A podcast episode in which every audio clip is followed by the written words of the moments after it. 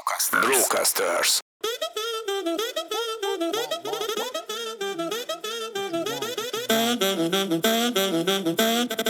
Hello, Mester Tomi vagyok, és ez itt a Mi a Matek Podcast, ahol vendégeimmel különböző befektetésekről beszélgetünk.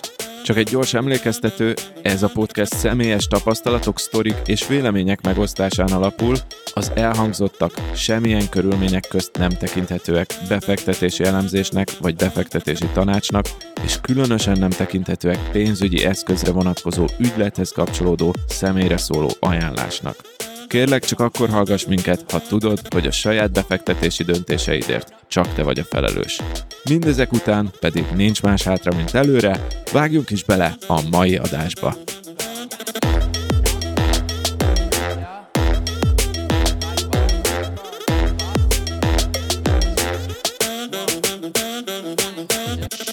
Nagy szeretettel köszöntök mindenkit, én Mester Tomi vagyok, ez a Mi a Matek Podcast, és vendégünk ismét Tábori Viktor. Szia Viktor, köszöntelek a stúdióban. Sziasztok, köszi a meghívást. Kedvenc hangomat bejátszottam, amíg meg nem unom. Viktor, gyakorlatilag visszatapsoltátok, kedves hallgatók. A, aki hallgatta a kriptós részünket, a második rész volt, az már találkozott Viktor hangjával. Tábori Viktor beszélt nekünk akkor a kriptó alapjairól, bitcoin, ethereum, és egyrészt az most a leghallgatottabb rész az egész csatornán, most amikor ezt felvesszük, már ilyen 4000 hallgatás környékén járunk, másrészt annak ellenére, hogy két órás rész iszonyatosan magas a végighallgatottsága is, és személyesen is rengeteg olyan visszajelzést kaptam, amikben az ilyen kulcsszavak azok voltak, hogy, hogy iszonyatosan alapos, nagyon felkészült, az is benne volt azért, hogy hardcore, tehát azért ezt ne tagadjuk le, hogy ez egy nehéz téma, de Viktort azért hívtam ma vissza, hogy az NFT-kről beszéljünk, ami egy hasonlóan nehéz téma, kapcsolódik a kriptó világához. Vágjunk bele? Szerintem igen, csapjunk bele. Jó, vágjunk bele. Én az NFT-t nagyon szeretném megérteni, de semmit nem tudok róla. Annyit, annyit vágok róla, hogy így ha fölmegyek a Twitterre, akkor látom, hogy ilyen arcok írják, hogy vettek mondjuk két millió forintért egy majmos képet, vagy egy gifet, és hogy én meg arra gondolok, hogy ez a gif nekem is megvan egyébként, mert le van töltve a gépemre, és hogy oké, okay, értem, hogy megveszik két millióért, és utána lesz valaki, aki megveszi mondjuk háromért, és ez tök jó, de hogy én e-, e-, eddig jutottam az NFT-vel, és azt szeretném, ha a rész végére oda jutnék, hogy én is akarok két millióért venni unott majmos képet. Igen, meg hát azért ne hagyjuk ki, hogy a, aki a Mi a Matek kuponkódot használja, az 30% kedvezménnyel vásárolhat tőled gyerekrajzokat. Igen, gyerekrajzokat, igen, igen. Igen, és a mintelési esemény az most lesz igen, az adás igen, után. Igen, igen, egyből. Ezt a mintelés szót még hallottam, de, de hogy kell, illetve nem, bocs, hallottam még egy dolgot, hogy adócsalásra is jó az NFT. Igen, kiváló. Mert hogy ha túl nagy a bevételed, akkor csinálsz egy NFT-t, megveszed saját magadtól, ugye azzal kvázi kiadásod keletkezett, de a pénz az ugyanúgy hozzád landol be, és utána, ha szerencséd van, akkor még van valami hülye, aki megveszi tőled az NFT-t, amit Hát persze, mert látják azt, hogy mennyi pénzért Hogy mondjuk két el, millióért, igen, és hát lesz saját hülye, magadtól, igen. és akkor gondolj, hogy 200 ezeret megér, mert akciós.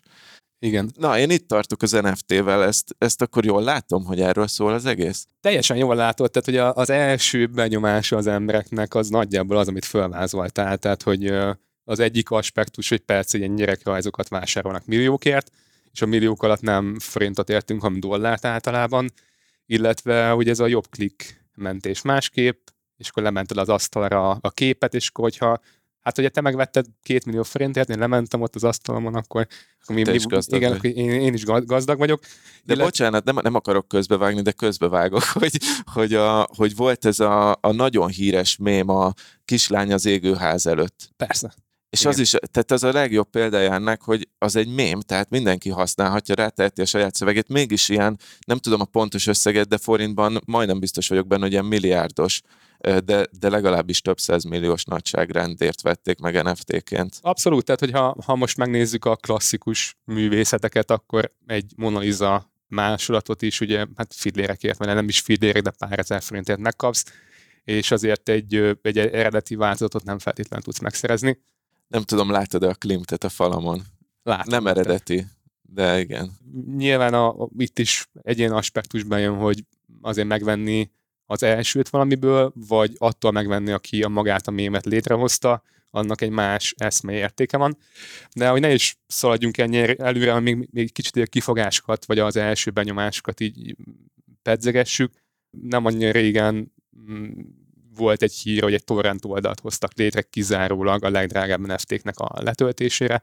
Tehát föl tudsz menni a torrent oldalra, és csak azokat a, az NFT-ket találod meg, amik nagyon-nagyon sok millió dollárt érnek. És Mármint, hogy azt ingyen leszedheted, persze, tehát, tehát a, igen, a összegyűjtötték igen, igen, igen, igen, igen, Aha. igen, tehát hogy könnyen tudja jobb klikmentés másképp uh, le, lementeni. Tehát nyilván ugye ezek a, ez a két legfőbb első benyomás, hogy gyerekrajz szintű dolgok nagyon drágán, és egyébként, hogy alapvetően digitális dolgot adunk el, ami, amit használnak az emberek, és akkor lementi mások, hol van az érték mögötte. És illetve van még egy harmadik, ami minden egyes ilyen aranyláz eseménynél az előjön, ez a fear of missing out, ez a FOMO, ami ugye félsz, hogy kimaradsz belőle, mert látod, hogy jobbra-balra mindenki pénzt csinál, és úgy érzed, hogy későn jöttél erre az egész kripto dologhoz, későn elkezdtél, és a maga piac egy picit elment már előtted. Mm, és de az NFT-vel még időben vagy? vagy? Nem feltétlen, szerintem ott is van egy ilyen FOMO az emberekben, hogy erről már így lemaradtak, és uh, itt egy két érdekes aspektus. Az egyik az, hogy Mark Andressen, aki a, az egyik legikonikusabb befektető, szilíciumvölgyi befektető cégnek az egyik alapítója, ő volt a Net, Netscape-nek is az alapítója. Ő azt gondolta 1993-ban, hogy lecsúszott a technológiai forradalomról. És ugye tudjuk, hogy a 2001-es dotcom boom, tehát ez majd, hogy nem tíz évvel később volt igazából a csúcs a piacon, de ő mégis azt gondolta, hogy lemaradt róla, és ugyanúgy Walt Disney 1923-ban azt gondolta, hogy az animációs filmekről lecsúszott. Tehát, hogy a, annak ellenére, hogy mm, nyilván ezek meghatározó emberek a saját területükön, nem feltétlen kell a leges-leges legelső embernek lenned, aki ezzel foglalkozik ahhoz, hogy még, még mindig nagyon korán legyél. Jut eszembe, és itt a hallgatókhoz szólok, az előző interjúban jogos kritikaként kaptam, hogy Viktort nem mutattam be, egyrészt nem is nagyon szeret magáról beszélni, mert nem szereti az önpromót, másrészt meg baromi sok mindennel foglalkozott, úgyhogy jó hosszú lenne a lista, de gyorsan szemezgetek belőle. Szóval Viktor már 15 évesen saját online böngészőből játszható játékot fejlesztett, amivel akkor 1500-an játszottak. 17 évesen a magyar államigazgatásban használt munkanélküli nyilvántartó rendszert fejlesztette, Később felépített egy globális ingyenes orvoskereső portált, amit milliók használtak, például a brazil piacon az ötödik legnagyobb szereplő. Van tanácsadói lába is, ügyfélszerzés, termékstratégiai, technológiai innováció területeken dolgozott itthon, például olyan nagy cégekkel, mint a szállás.hu, árukereső.hu, jófogás.hu, Vodafone, Csibó, stb. stb. Amúgy tanulmányi szinten BME-n és Corvinuson végzett, Svédországban tanult ösztöndíjjal, amúgy még a kaliforniai Stanford Egyetemen is végzett innovatív egészségügyi vezetői képzést, és ahogy azt viszont az előző adásban is mondtuk, relatív régóta foglalkozik kriptóval, már négy éve is Kaliforniában, Dél-Koreában és Hongkongban is tartott teltház mellett egyetemeken három órás szuperintenzív smart contract fejlesztési workshopot, Szóval egy ilyen igazi reneszánsz ember, baromi sok mindennel foglalkozott, sok minden érdekli, és sok mindennel foglalkozik most is, és a reneszánsz embereket ugye vonza a kriptó. Jó, beszéljünk arról még, hogy mi a haszna az NFT-nek, mert még nem százszázalékosan értem, de beszéljünk előtte arról is, hogy te hogyan kerültél ebbe a világba, meg mikor kerültél az NFT-k közelébe. Azt tudjuk, hogy a kriptóval 2015 óta foglalkozol, és hogy az NFT az egyáltalán mikor jelent meg az NFT, és te mikor jelentél meg az NFT világában? Jó, itt igazából arra térnék ki, hogy a, nem vagyok, és azt erősíteném meg, amit mondtam az előző adásban, és nem vagyok super early adopter, tehát hogy nem vagyok korai résztvevő ezekben a piacokban. Tehát itt most nem arról van szó, hogy én egy hatalmas műgyűjtő lennék, vagy autós kártyáknak a tömegeit birtokolnám, és, és akkor én vagyok itt ebből a szempontból a legnagyobb autoritás. Alapvetően mentális modelleket gyűjtök, gyerekkorom óta foglalkoztat az, hogy a világ hogy működik, és nagyon szeretem megfigyelni az embereket, alapvetően egy introvertált ember vagyok, és szeretem megérteni, mik a mozgatunk rugók így a világban, és gyűjtöm a, a, a modelleket, hogy, hogy megértsem, és tudjam prediktálni, mi fog történni. Van kb. nagyjából egy, egy 30 olyan modell, amit napi szinten használok, és van egy olyan szabályom ezek között, hogyha az az egyetlen egy magyarázatom a jelenségre, hogy az ember hülye, vagy aki csinálja, Igen. az hülye, akkor ez egy tökéletes alkalom tanulásra. És igazából nekem ez, ez, a, ez, az, ez volt az NFT első pillanatom, hogy láttam, amit te is elmondta egy az elején, hogy nagyon sok pénzt az ember kifizetnek egy-egy olyan gyerekrajzért, vagy nem feltétlen művészeti, tehát művészeti szempontból nem feltétlen értékelhető alkotásokért, ami így önmagában nem indokolja, hogy, hogy miért kerül ennyibe. És akkor, amikor ezeket így láttam, akkor nyilván ez volt az első reakció, hogy volt ez az emberek tényleg hülyék, tehát hogy a, a, a világ már gyakorlatilag semmi értelme nincs, mert hát hogyha ennyire drágán kellnek el alapvetően nem feltétlenül értékes dolgok, akkor, akkor a teljes értékítélet az így összeomlott. És ugye innen indultam, tehát innen indultam, hogy láttam ezt az NFT-s vonalat, hogy nagyon-nagyon-nagyon fejlődik, hatalmas pénz van benne. Itt azt kell tudni, hogy azért, és majd bele fogunk egy picit menni, hogy azért, ha végignézzünk a történelmén az NFT-knek, azért sok év kellett, hogy beérjenek. Tehát ennek kell legalább négy év, hogy azok a szereplők, akik elindultak, azok hatalmas pénzeket tudjanak csinálni. De ez volt az első dolog, hogy nem értettem, hogy az emberek miért csinálják ezt, és ha nem értem, az a szabályom, hogy az emberek nem hülyék, ezek alap, ez, ez alapján elindultam, hogy jó, akkor mégis mi, mi az, ami mozgatja, és jó, hogy kívülről nem sok értelme van, de mégis mi van mögötte. Illetve a másik fontos dolog, ami így jó, hogyha hogy a hallgatók értik, hogy kvantum gondolkozásnak hívják ezt, hogy két ellentétes pólusnak adsz esélyt. Tehát, hogy nem azt gondolod, hogy most nagyon jó idő lesz ma, meg nem is azt, hogy esni fog, hanem mind a két, esély, mind a két lehetőségnek van esélye. És tehát két ellenkező kimenetű dolognak adsz valahány százalékos esélyt.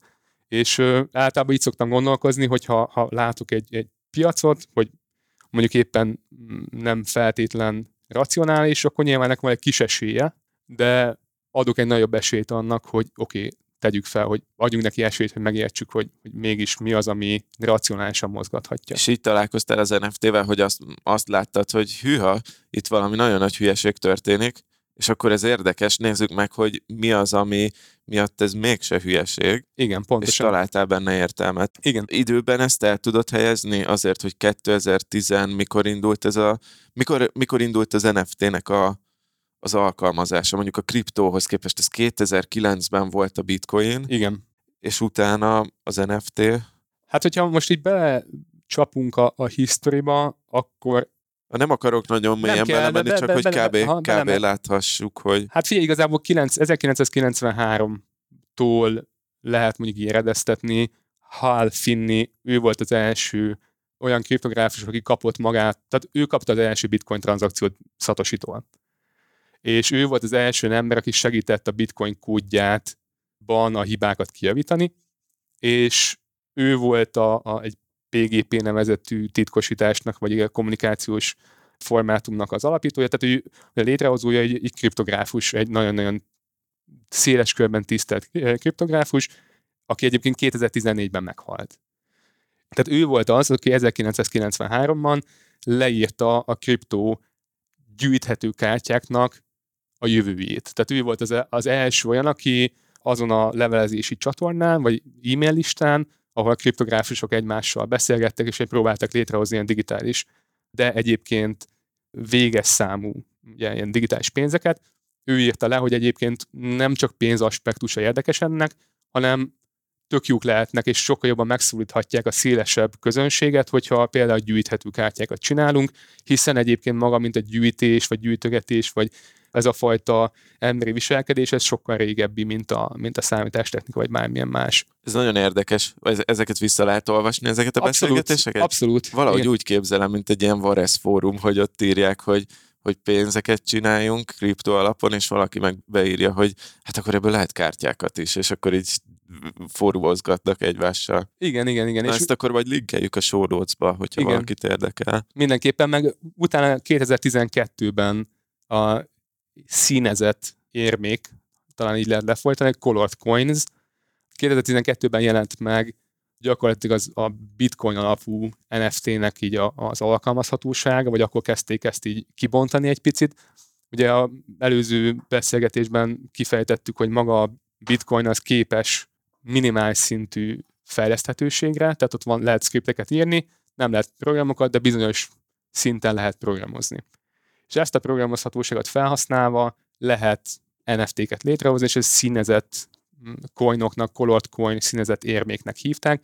Tehát, hogy egy konkrétan BTC-t nézzük, vagy Bitcoin nézzük, akkor 2012 volt az első, amikor maga az NFT megjelent.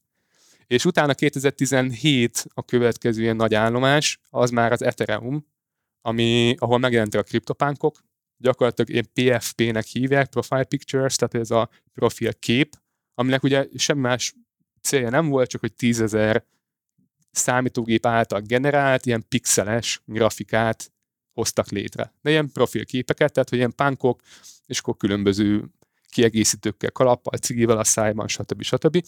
De ez már jobban hasonlít arra, amit ma az NFT piac alatt uh, Abszolút. És, értünk. És ugye ők, ők tehát a kriptopánkok, ők, a, ők talán így a, a legelterjedtebb OG, ez az Original Gangster, hogy ők így a legrégebbi motorosok ezen a területen, egy milliárd dollár értékben kereskedtek vele eddig.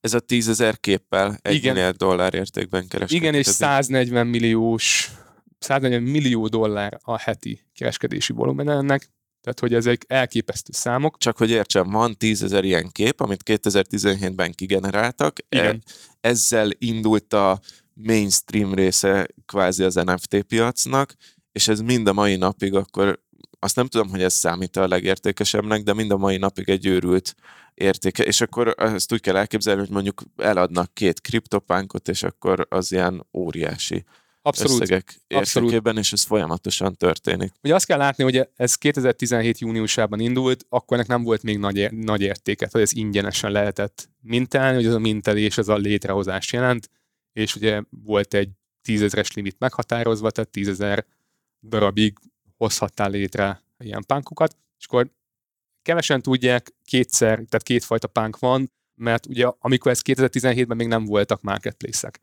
Tehát nem volt olyan kereskedési felület, ahol mondjuk, mint az OpenSea, meg Rarible, tehát hogy vannak olyan piacterek, ahol NFT-ket adnak, vesznek az emberek, és ugye ez akkor még nem volt, tehát hogy ezért még ez tényleg az indulási gyerekfázisról beszélünk, és ezért belekódolták magába a smart contractba, hogy lehessen kereskedni vele ingyenesen. És ebben volt egy hiba, és ezért nem lehetett kereskedni velük, és ezért újraindították, tehát hogy alapvetően két verziója van a kriptopánkoknak, és ugye ez még egy tényleg egy hasonló időszakra beszélünk, mint a 2010-es évek a bitcoin idején. Voltak, akik hittek benne már akkor is, de akkor még nagyon-nagyon pici volt. És 2017 decemberben hozták létre a CryptoKitties, tehát a kriptomacskák nevű játék volt, ahol gyakorlatilag egy ilyen Tétova Teve klub jellegű létre lehetett hozni macskákat, azokat lehetett párosítani egymással, és új macska jött létre, meg hasonló.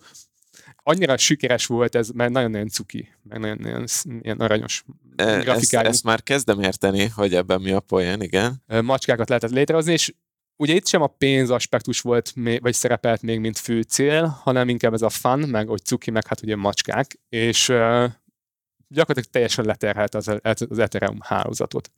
Ebből, a, akik egyébként létrehozták ezt a CryptoKitties-t, a Dapper Labs-nak hívják őket, ők utána csináltak maguknak saját blockchain-t, hogy Flow-nak hívják, hogy ők hogy sokkal gyorsabban, olcsóbban lehessen kereskedni NFT-kkel, illetve én NBA szintű szervezetekkel szerződtek le, és létrehoztak az NBA Top Shots nevezetű projektet, ahol gyakorlatilag digitalizálták a gyűjthető kosárkártyákat, tehát hogy nem csak egy ilyen statikus kosárkártyát van, amit gyűjthetsz, hanem az kosárlabdázásnak, vagy az NBA-nek a legjobb pillanatait mozgóképes formában birtokolhatod. Itt igazából egy nagyon picit vissza csatolnék a valós világhoz, vagy amit így felvetettél az előbb, hogy ez a gyűjtögetés, ez honnan jön meg, hogy miért érdekes, meg hogy miért nagy. Mert hogyha egy beszélünk a kriptóról, egy picit hihetetlennek tűnik. Tehát, hogy ez az egész NFT, ez olyan, mint a Székely bácsi a viccben, hogy áll a zsiráf előtt, és mondja, hogy látom, de már pedig ilyen állat nincs. Hogy így, így ha na- nagyon nagy számokkal dobálózunk, egy picit azt érzem, hogy el lehet veszíteni az embereket, meg így azt gondolják, hogy jó, hát ez, ennek itt tényleg semmi értelme nincs. De ha megnézzük a valós világot, akkor maga a klasszikus gyűjtögetés, tehát a gyűjtés, vagy ez a ugye gyűjteményeknek a létrehozása, ez egy hatalmas biznisz. Tehát, hogy így a gyűjthető dolgoknak a teljes globális piac az 370 milliárd dollár. Ezekben a legnagyobb, amik így érthetőek, nyilván az klasszikus autók, könyvek, hadászati emlékek, és egyébként ilyen 12 milliárd dollárnál van az érméknek és a, a különböző bélyegeknek a gyűjtése, és ha ahogy szépen megyünk lefelé, hogy az emberek 5 milliárd dollár értékben például képregényeket gyűjtenek.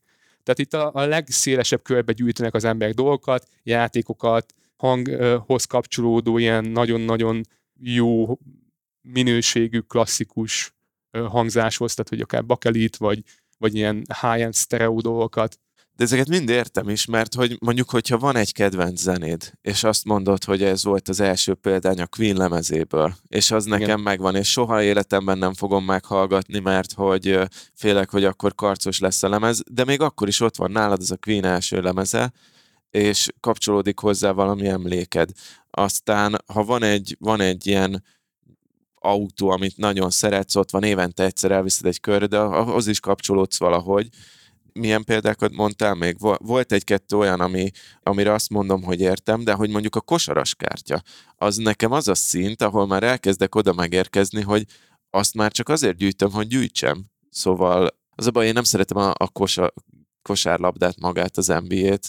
Értem, amit mondasz. Úgy lehet ezt a legjobban megérteni, én legalábbis így ezt a modellt használom a saját fejemben, ez úgy szoktam magamnak lefordítani, és lehet, hogy ez segítség másnak is, hogy az emberek nem annyira racionálisak, mint gondolják. És erre van, de most lehet így nagyon fancy megfogalmazni, hogy szóval van egy ilyen triune brain theory, tehát ez a hármas agy e, elmélet, hogy a maga a hüllő agy, ami a legrégebbi evolúciós szinten, az alapvetően az, az ösztönös túlélésért felel. És minden ebbe beleérthető, ami az ösztönös túléléshez kell. Tehát ez a a párosodás, a kajálás, a, a, vagy küzdés, vagy elmenekülés, tehát alapvetően ez a négy dolog, ami így evolúciós szinten a legmélyebben bennünk van. Tehát, hogyha bármilyen stressz helyzet van, gyakorlatilag ide lépünk, és ide jutunk vissza, és ezek az ösztönös dolgok jönnek elő. És ahogy fejlődött az emberi agy, a limbikus rendszer az elsősorban az érzelmi és közösségi, tehát a a szociális részért felel, hiszen azért azt nem szabad elfelejteni, hogy elsősorban közösségi lény vagyunk. Az ember az egy közösségi lény, nem azért éltünk túl, és azért domináljuk a Földet, nem mi vagyunk a legerősebbek, hanem meg közösségben tudunk dolgozni, és egyébként tudunk eszközöket létrehozni, meg használni. És a neokortex, a harmadik réteg, ami az, az emberi agynak kialakult, az gyakorlatilag a, a racionális gondolkodásért felelős dolog. És azt feltételezzük, tehát általában van egy ilyen prekoncepció, hogy elsősorban racionálisan lények vagyunk, ami nem igaz. És ezt nagyon, nagyon nehéz elfogadni, és minél olvasottabb, minél tanultabb valaki, annál nehezebb ezt elfogadnia.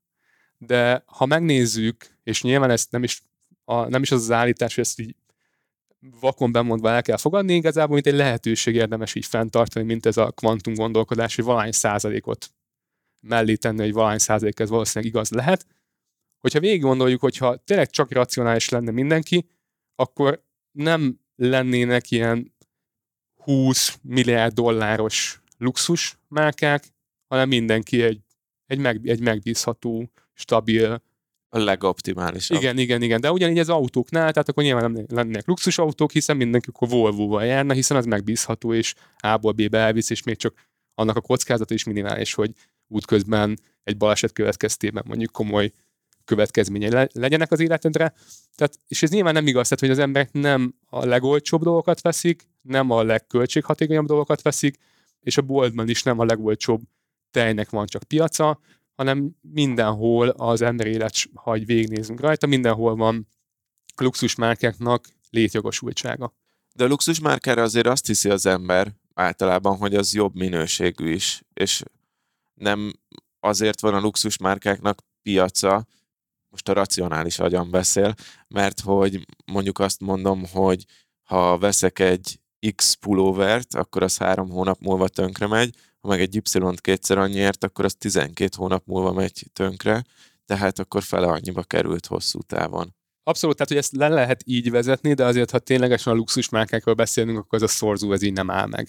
Ja, aha, értem. És ugye itt, itt csatolnék vissza, hogy ez a hármas vagy elméletre, hogy elsősorban közösségi lények vagyunk.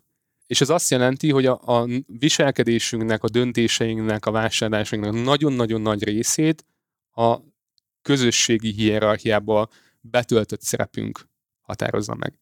Tehát te vehetsz egy Seikúrát, meg vehetsz egy Rolexet. És aki Rolexet vesz, az nem azt fizeti meg, hogy az sokkal jobban mutatja az időt, hanem azt, hogy ő a közösségi, tehát a közösségben, a, a ranglétrán ő hol áll, és ugye ezt meg akarja mutatni. Ez, ez, ugye ezeket hívjuk státuszszimbólumoknak. És ugye ennek van egy negatív konnotációja, és az, és tipikusan azt gondoljuk, hogy jó, jó, jó, ezt a gazdag emberek csinálják, de én nem.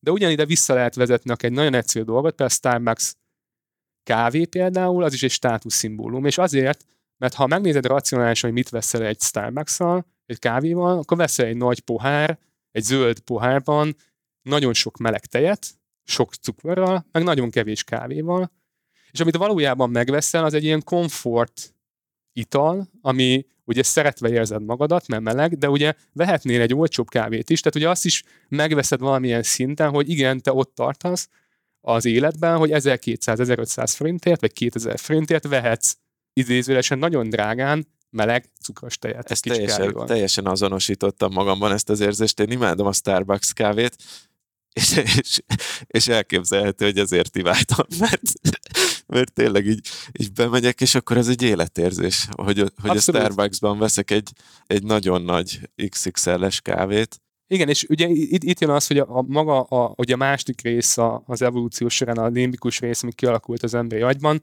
ugye a, a, az érzelmekért és a közösségi interakciókért felel, ugye jól akar magad érezni.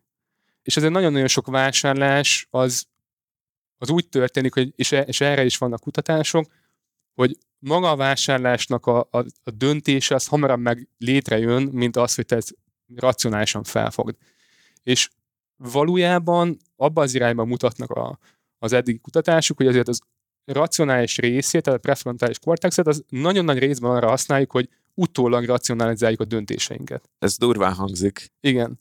És ha ennek a lehetőségét elfogadjuk, tehát nem azt mondom, hogy ezzel egyet kell érteni, csak a lehetőségét elfogadjuk, hogy az emberi viselkedésnek a nagyon nagy része az a közösség interakciókra, a társadalmi hierarchiára vonatkozik, illetve arra vonatkozik, hogy hogyan érezzük magunkat, akkor ezen a szemüvegen keresztül nézve azt gondolom, hogy sokkal könnyebben meg lehet érteni, hogy mi értelme lehet annak, hogy valaki gyűjtöget, vagy valaki nagyon drágán vesz olyan dolgot, ami szerintünk, tehát mi értékítéletünkben nincs értelme, de itt jön be az, hogy oké, okay, hogy neked nincs értelme, mert azt gondolod, hogy Rolex semmi értéke nincs, ez egy valid álláspont, ugyanakkor vannak olyan emberek, akik ezáltal jól érzik magukat, és ezáltal azt gondolják, hogy ők, ők ki tudják fejezni, a társadalmi ranglétán hol állnak, és ezt nem kell leszólni, mert igazából ezt mindenki csinálja maga szintjén. Igen, ezt akartam mondani, hogy engem a Starbucks-os hasonlat azért találtál nagyon, mert bár azt nem értem, hogy miért gyűjt valaki kosaras kártyát, de valójában ugyanazt csinálom, amikor én Starbucks-os kávét veszek, és akkor most minden hallgatót bíztatok arra, hogy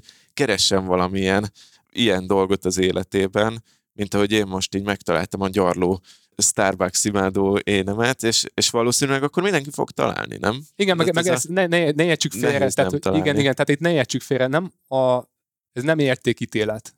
Tehát itt nem arról szól... Igen, a gyarlót idézőjelben igen, mondtam, igen, hogy igen. E- ettől vagyunk emberek. Nem? Igen, pontosan. Tehát, hogy ez semmi értékítélet nincs az ég egy világon, teljesen rendben van, csak hogyha ezt így tudjuk, és látjuk, akkor másképp tudjuk értékelni az embereknek a viselkedését.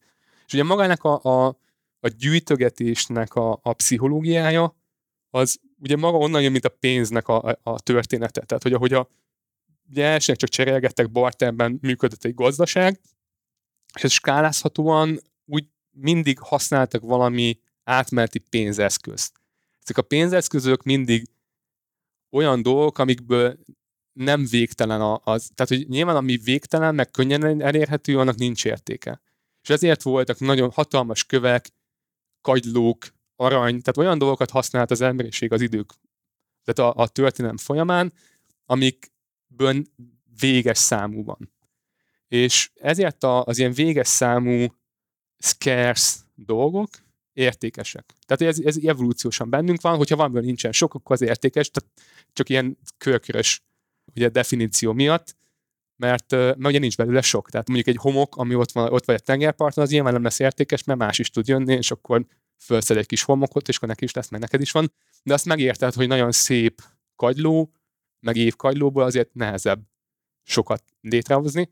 És ugye így épültek fel a, a fizetés, modernebb fizetési eszközök, és általában ezek a modern fizetési eszközöknek, fiát pénzeknek a halála az mindig az volt, amikor ezt a hiányt, vagy véges számot, ezt, ezt nem fogadta el az adott ország, vagy adott jegybank, és elkezdett végtelen számban nyomni pénzt. Ugye ez történt 1920-as években Németországban, amikor ugye Meg már... ez a WTF happened. Igen, what the fuck happened in 1971, szóval igazából ugye ez történt 1920-ban Németországban, amikor ugye már teljesen elértéktelenítették, és ugyanezt történt 1971 óta, amikor ugye az arany standardet megszüntették. Úgyhogy ez a, a, az érték és a hiányosság, vagy a végességnek a, az összefüggése, ez egy nagyon-nagyon mély és régi emberi dolog, és azt gondolom, hogy nem is feltétlenül annyira nehéz megérteni, hogyha valamiből nincsen sok, akkor az értékes. Uh-huh. Tehát ezek általában nagyon nagy részén értékmegőrző céllal gyűjtünk, illetve amit mondtál, hogy, hogy azért ez most egy, valami egy racionális magyarázat, hogy azért tehát érzelmi vonal nagyon erőteljesen ott van. Illetve a társadalmi vonal is. Tehát, hogy nyilván nem, nem csak azért veszel feltétlenül jól, jól márkázott pólót, mert tartósabb, hanem úgy jobban érzed magad benne, mert sikeresnek érzed magad. És ez az igaz, világon semmi baj nincs. Tovább megyek, hogy én kifejezetten szeretek olyan pólókat menni, amin nincs márkajelzés, de igazából az is egy ilyen statement, hogy én márkajelzés nélküli pólót hordok, és erre a legjobb példa, amit hallottam, hogy a, az egyik ilyen német autómárkánál csinálhatsz olyat, hát nyilván egy, az egyik ilyen jobb vagy drágább autómárkánál csinálhatsz olyat, hogy extra pénzt fizetsz azért, hogy levegyék a márkajelzést a kocsiról. Talán nem is a teljes márkajelzést, hanem csak azt, hogy neked melyik modelled van. És az is egy ilyen statement, hogy neked nincs ott a kocsin. Abszolút. Nekünk amúgy Toyotánk van, és most esett le a, ez, a, ez a az autónak a márkajelzése a kocsiról, mert már annyira régi, úgyhogy de nem ragasztottam vissza, mert akkor most így kicsit feljebb kerültem a ranglétre. Abszolút, de megnézzük például a hipster ilyen társadalmi jelenséget, az abszolút erre épül, tehát hogy ott a felszínes értékeknek a kifelé való mutatását ugye elutasítják, és akkor innen jön, hogy egyébként úgy nézel ki, mint egy favágó, meg biciklivel jársz munkába, és ennek ellenére egyébként milliárdok állnak a számládon, és nyilván ez főleg mondjuk szilíciumvölgy, egy nagyon szimpatikus, meg, meg elterjedt vonal, hogy, hogy az emberek így elutasítják az anyagiasságot. És ugye nyilván ez is egy statement, hogy ez is egy ilyen társadalmi viselkedés, tehát hogy te egyébként ezzel is tartozol egy közösséghez, meg ez is egy értéket képviselsz, tehát hogy ez is egy ilyen szignálozás, tehát kifelé a világnak mutatsz valamit, részben, részben meg hogy te hogyan érzed saját magadat. Főleg ugye a Steve Jobs verziója, aki márkajelzés nélküli, de mint tudjuk, ilyen 120 dolláros garbokban járt. Igen, meg lehet, hogy 200 dollár is volt az, de hát igen, tehát hogy ilyen, ilyen nagyságrendű, vagy ilyen, ilyen drága ruhákat, de egyébként egyetlen egyfélét, és amúgy nem márkázott ruhákat. Ugye itt részben benne van a, a, a minőség, a kényelem, meg hogy érzed magad, illetve az a fajta lelki nyugalom is, hogy nem kell rajta gondolkoznod. Jó, ezeket most már úgy kezdem megérteni, és ez fontos volt, hogy mondtad, hogy ez a, az érzelmi része a döntéseknek, illetve ez a signaling benne van alapvetően a gyűjtögetésben. Megmondtad azt is, hogy a, hogyha valamiből kevés van, akkor a, azt úgy érezzük, hogy, hogy az többet ér, sőt nem csak úgy érezzük, hanem ez teljesen logikus is. Az NFT-khez még nem értünk el konkrétan, viszont mondtad, hogy előtte meg kéne értenünk egy másik fogalmat, hogy a, az NFT-ket százszerzalékosan megértsük, és Igen. engem ez alapból is most nagyon izgat, ez a metaverse, vagy metaverzumnak a fogalma. Ez, ez mit jelent pontosan? Azon kívül, hogy mondjuk a, a Sims-ben ugye létrehozhatsz magadnak egy saját ilyen metaverzumot.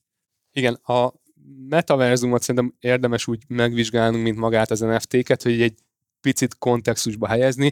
Tehát, hogy általában, amit így értenek az emberek a metaverzumból, az a Ready Player One című film, ahol ugye gyakorlatilag az em- egy olyan világot mutatnak be, ahol az emberek fölcsapnak, az embereknek nagy része fölcsap egy ilyen VR headsetet, ilyen virtual reality headsetet, és egy virtuális világban éli az életét. És ugye ebbe az irányba ment el amúgy a Facebook is nemrég, ugye átbrendelte magát Facebookra, Metára, ott gyakorlatilag bemutatták azt, hogy nekik mi a víziójuk ezzel kapcsolatban, és nagyon közeli víziót mutattak be, mint ez a Ready Player van. Általában az embereknek ez is, ez is a megértése, tehát nagyjából a VR headset egyelő metaverse, ez így kb. így általában az első benyomás. És érdemes egy picit itt is mélyebb rásni, hogy hát ha találunk valamit, ami, ami, ami több értelmet nyújt számunkra, és ami nekem segített, azt Twitteren láttam, hogy a legtöbben rosszul definiálják a metaverzumot, mert úgy, úgy hivatkoznak rá, mint hogyha ez egy ilyen hely lenne. Tehát ha nem is feltétlenül fizikai, de ez egy virtuális hely, ahol vagy. És ez most a virtuális valóság. Igen, a virtuális valóság. Second ahol, life. Igen, Second Life, a virtuális valóság ott a Facebooknak a kis termékében vagy benne. És ehhez képest valószínűleg egy jobb magyarázat az, hogy maga a metaverzum az nem egy hely, hanem egy időpont. És ezt úgy lehet megérteni, hogy a technológiai fejlődésben van egy szingularitás nevezetű pont, amikor annyira gyorsan fejlődik a technológia, hogy már nem lehet prediktálni, mi fog történni, és ugyanez gyakorlatilag átültethető a metaverzumra, hogy az nem egy hely, hanem az az időpont, ahol az idődnek a több részét töltött digitális térben, vagy digitális interakciókkal övezve, vagy főleg digitális interakciókat tekintve, mint a való világban. És ha ezt így kiszámoljuk, azért a statisztikák azt mutatják, hogy nem vagyunk messze ettől, főleg a nyugati országok.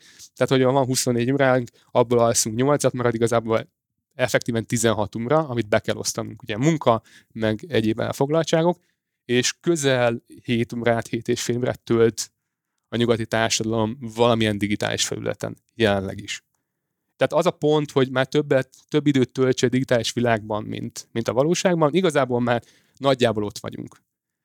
Ha megnézzük, hogy ennek milyen implikációi vannak, akkor most nem tudom, hogy te például képbe vagy a Fortnite című játékkal. Nem játszottam vele, de ismerem. Igen, Igen. tehát az egy, ami az egyik legnépszerűbb formája az az, hogy száz játékos egy szerveren elkezd egymást írtani, és egyre szűkül a pálya, és akkor a végén aki, igen, igen, aki, igen, aki, aki, aki mindenkit megölő, ő nyer.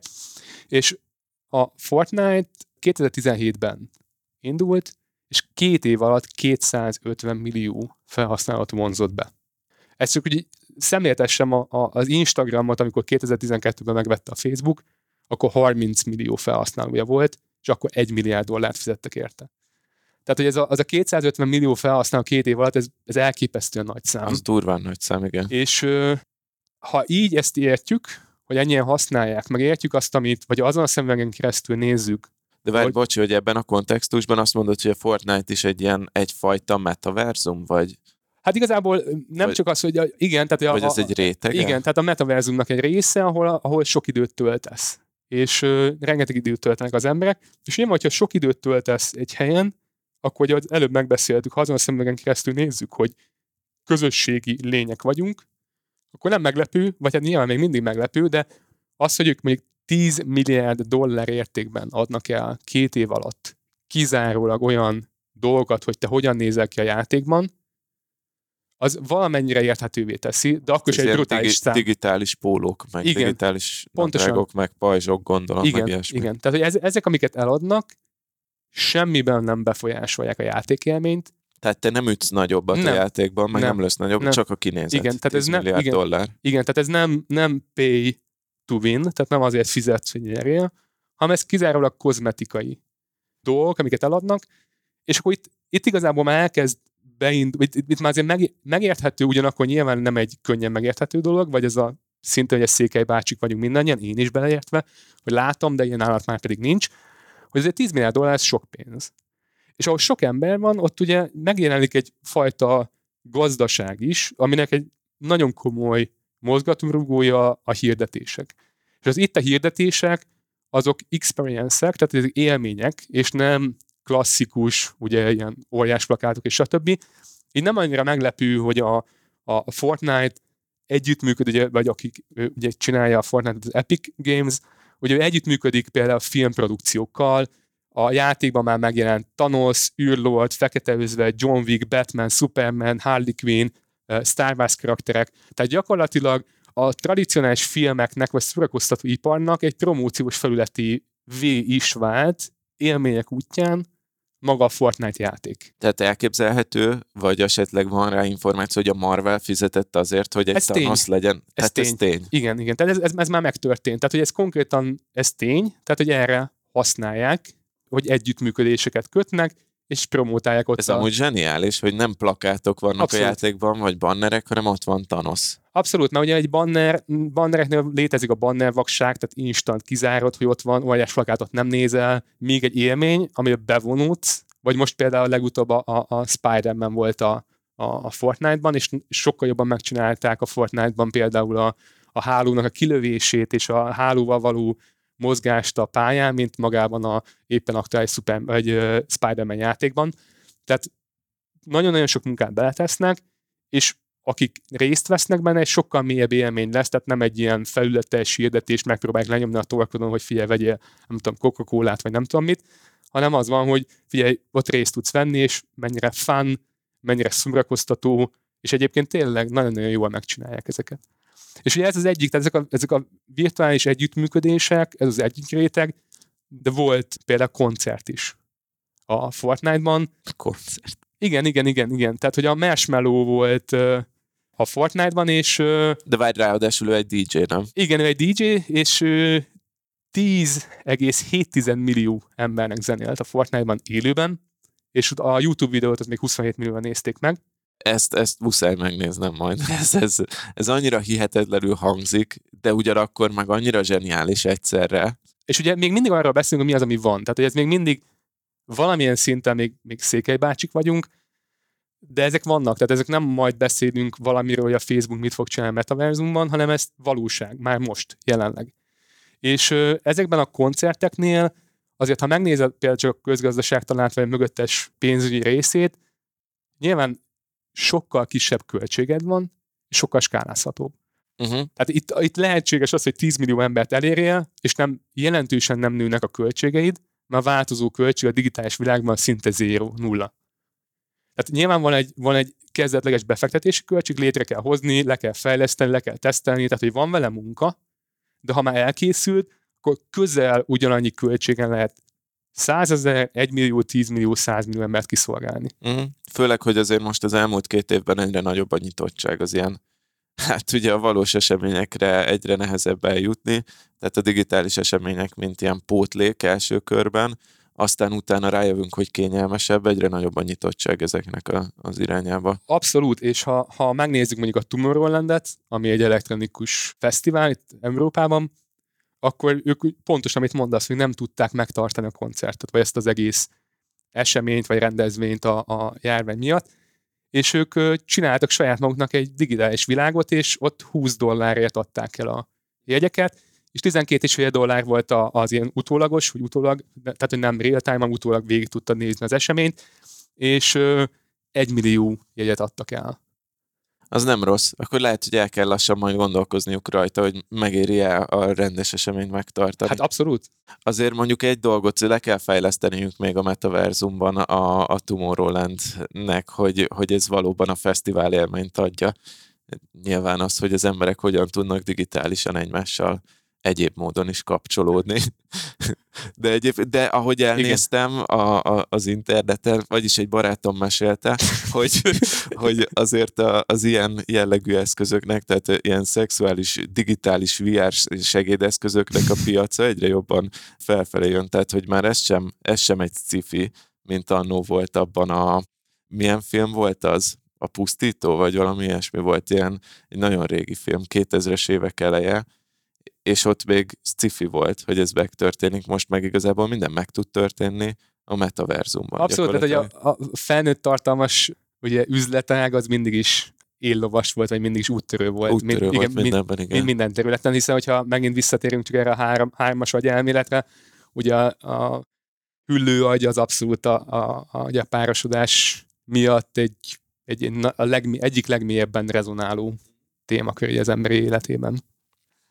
Még így a Facebookos történetet ott zárnám le, hogyha ha megnézitek azt a videót, amit a Facebook publikált, amikor átnevezte magát Facebookra a metára, van, létezik ebbe egy, egy összefoglaló, megszámoltam, hogy 50-szer hangzik el az a szó, hogy experience, tehát egy élmény, és 26 egy future, és egyébként maga az, hogy közösség, community, az csak 8-szor, cég, az csak 15-ször. Tehát, hogy Ezt kézzel számoltad meg? letöltöttem a, a J-Downloaderrel a feliratot a videómról, és Command F-en rákerestem, hogy hányszor szerepelnek ezek a szavak. Ott a Facebooknál is értik, hogy a metaverzumnak a jövője, vagy legalábbis ezt értik, ezt a részét értik, az, az élményekről szól, és ha kicsit visszakötünk a való világhoz, a legnagyobb aukciós házak a fizikai világban, Sotheby's, Christie's, ők ilyen 100 millió dolláros értékben adnak el NFT-ket. És ugye, mint beszéltünk róla, tehát hogy ezért ennek van múltja a fizikai világban, luxusumrák, számozott luxusumrák, számozott borok, stb.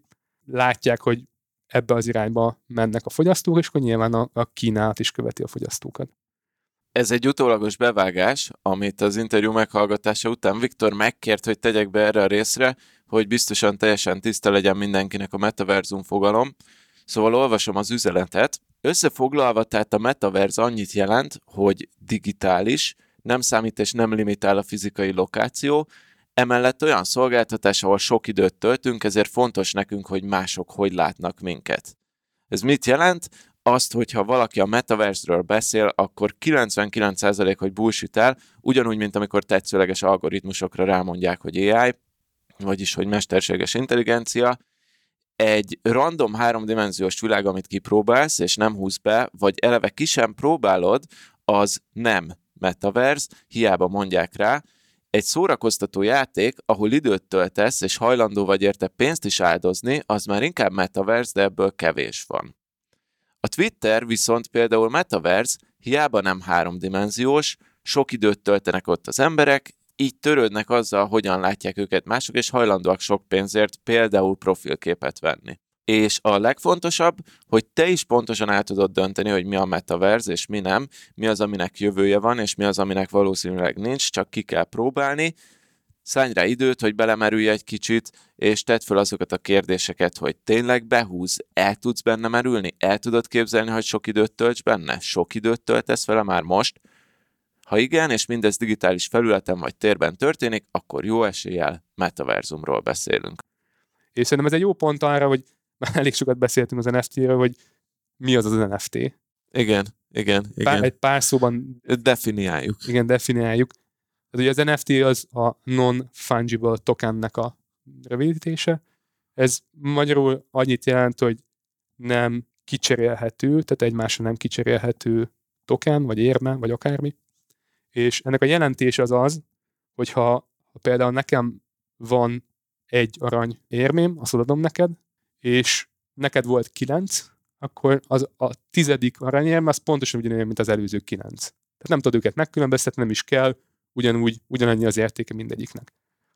És tehát kicserélhetőek. Ehhez képest az egyedi külön dolgokra vonatkozó tokenek, vagy, vagy ami képvisel valamit, ami egyedi külön, például ilyen lehet egy, egy, egy ingatlan, egy festmény, Ami by definition egyedi. igen, ami egyedi. Tehát, hogy amilyen ingatlanban most ülünk, ez egy egyedi dolog. Tehát, hogy ezt nem egy az egyben kicserélhető egy, egy másik ingatlanra, tehát, hogy nyilván vannak egyedi attribútumai, és igazából bármit képviselhetnek ezek a non-fungible tokenek, ezek csak annyit jelentenek gyakorlatban, hogy nem direkt pénzként funkcionálnak, tehát nem úgy, hogy most a bankszámládon volt, nem tudom, érted, két millió forint, és mondjuk lett három, akkor nem tudod megkülönböztetni a harmadik milliót, vagy Mhm. az első kettőtől. És akkor ez az, ami elválasztja a klasszikus kriptopénzektől az NFT-t, az az, hogy az NFT az egyedi, a kriptopénzben meg igen, tehát amit mondtál is, hogy minden tized bitcoin, az teljesen ugyanolyan, mint akármelyik tized bitcoin. Igen.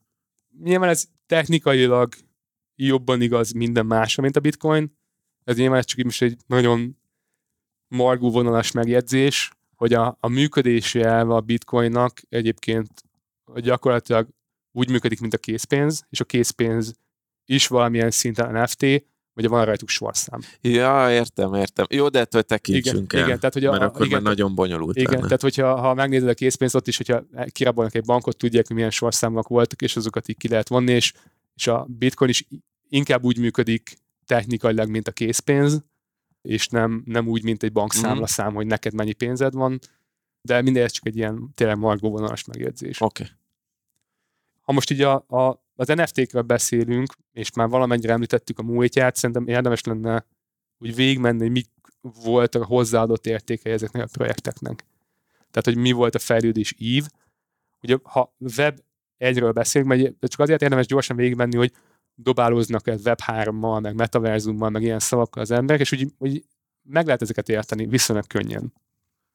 És a web 1 az gyakorlatilag a klasszikus Yahoo, vagy startlap, stb. az csak olvasásra létrehozott web volt. Tehát az a webnek az első verziója, amikor az emberek fogyasztották a tartalmat. Ez alapvetően decentralizált volt, mert ugye mindenki tudott saját honlapot létrehozni, ott azt publikált, amit akart, és a keresők meg előre rangsorolták a szerintük jó minőségű tartalmat, de itt viszonylag könnyű volt idézőlesen belépni a piacra, vagy idézőlesen. Saját honlapot csinálni mondjuk, vagy... És ehhez képest a Web2 az nem csak olvasás, hanem ott már írási funkció is megjelent. Tehát ezek a klasszikus közösségi hálózatok, és a klasszikus közösségi hálózatok, ők gyakorlatilag a hálózat méretével négyzetesen növekvő értékre építenek. Ez azt jelenti, hogy egy hálózatban, és erre Metcalfe's Law alapján, ugye erről már beszéltünk az előző adásban, egy, egy kommunikációs hálózatnak az értéke az négyzetesen aránylik a részvevők számával, egyszerűen csak azért, mert hogy, mert hogy úgy növekszenek a, a lehetséges kommunikációs csatornák, tehát hogy annyival, tehát négyzetesen több kapcsolat tud uh-huh. létrejönni a, annak függően, hogy hányan használják. Ez azért fontos, mert ez az egyik, tehát az exponenciális folyamatok az egyik olyan folyamat, vagy az egyik legfontosabb dolog az életben, amit az emberi agynak nem intuitív. Tehát ezt racionálisan meg tudod érteni, hogy ha van egy vírus, vagy baktérium egy, egy palackban, az duplázódik percenként, egy óránál van tele, akkor ha megkérdezik, hogy mikor volt félig, és elmondják a választ, akkor megérted. Tehát instant azt mondanád, hogy 30 perc, de hogyha hogy elmondják a választ, hogy 59 percnél volt félig, nyilván egy perc van megduplázódott, akkor lett tele, azért jól mutatja, hogy ha nagyon akarjuk, racionálisan felfogjuk az exponenciális folyamatot, de nem intuitív. Ugye az evolúció során exponenciális folyamatokkal nem találkoztunk, nem kellett adaptálódnunk hozzájuk. És ezek a, a közösségi hálózatok onnan merítik az értéküket, hogy hányan használják őket. És ezért 2012-ben ezért ijedtek meg a Facebooknál, hogy nagyon gyorsan növekszik az Instagram, és ezért vették meg akkor teljesen idézőesen irracionális módon, tehát úgy igazából a piacon senki sem értette, 30 millió felhasználó valami úgy sok is, meg nem is, de nulla bevétellel 1 milliárd dollárt adtak érte.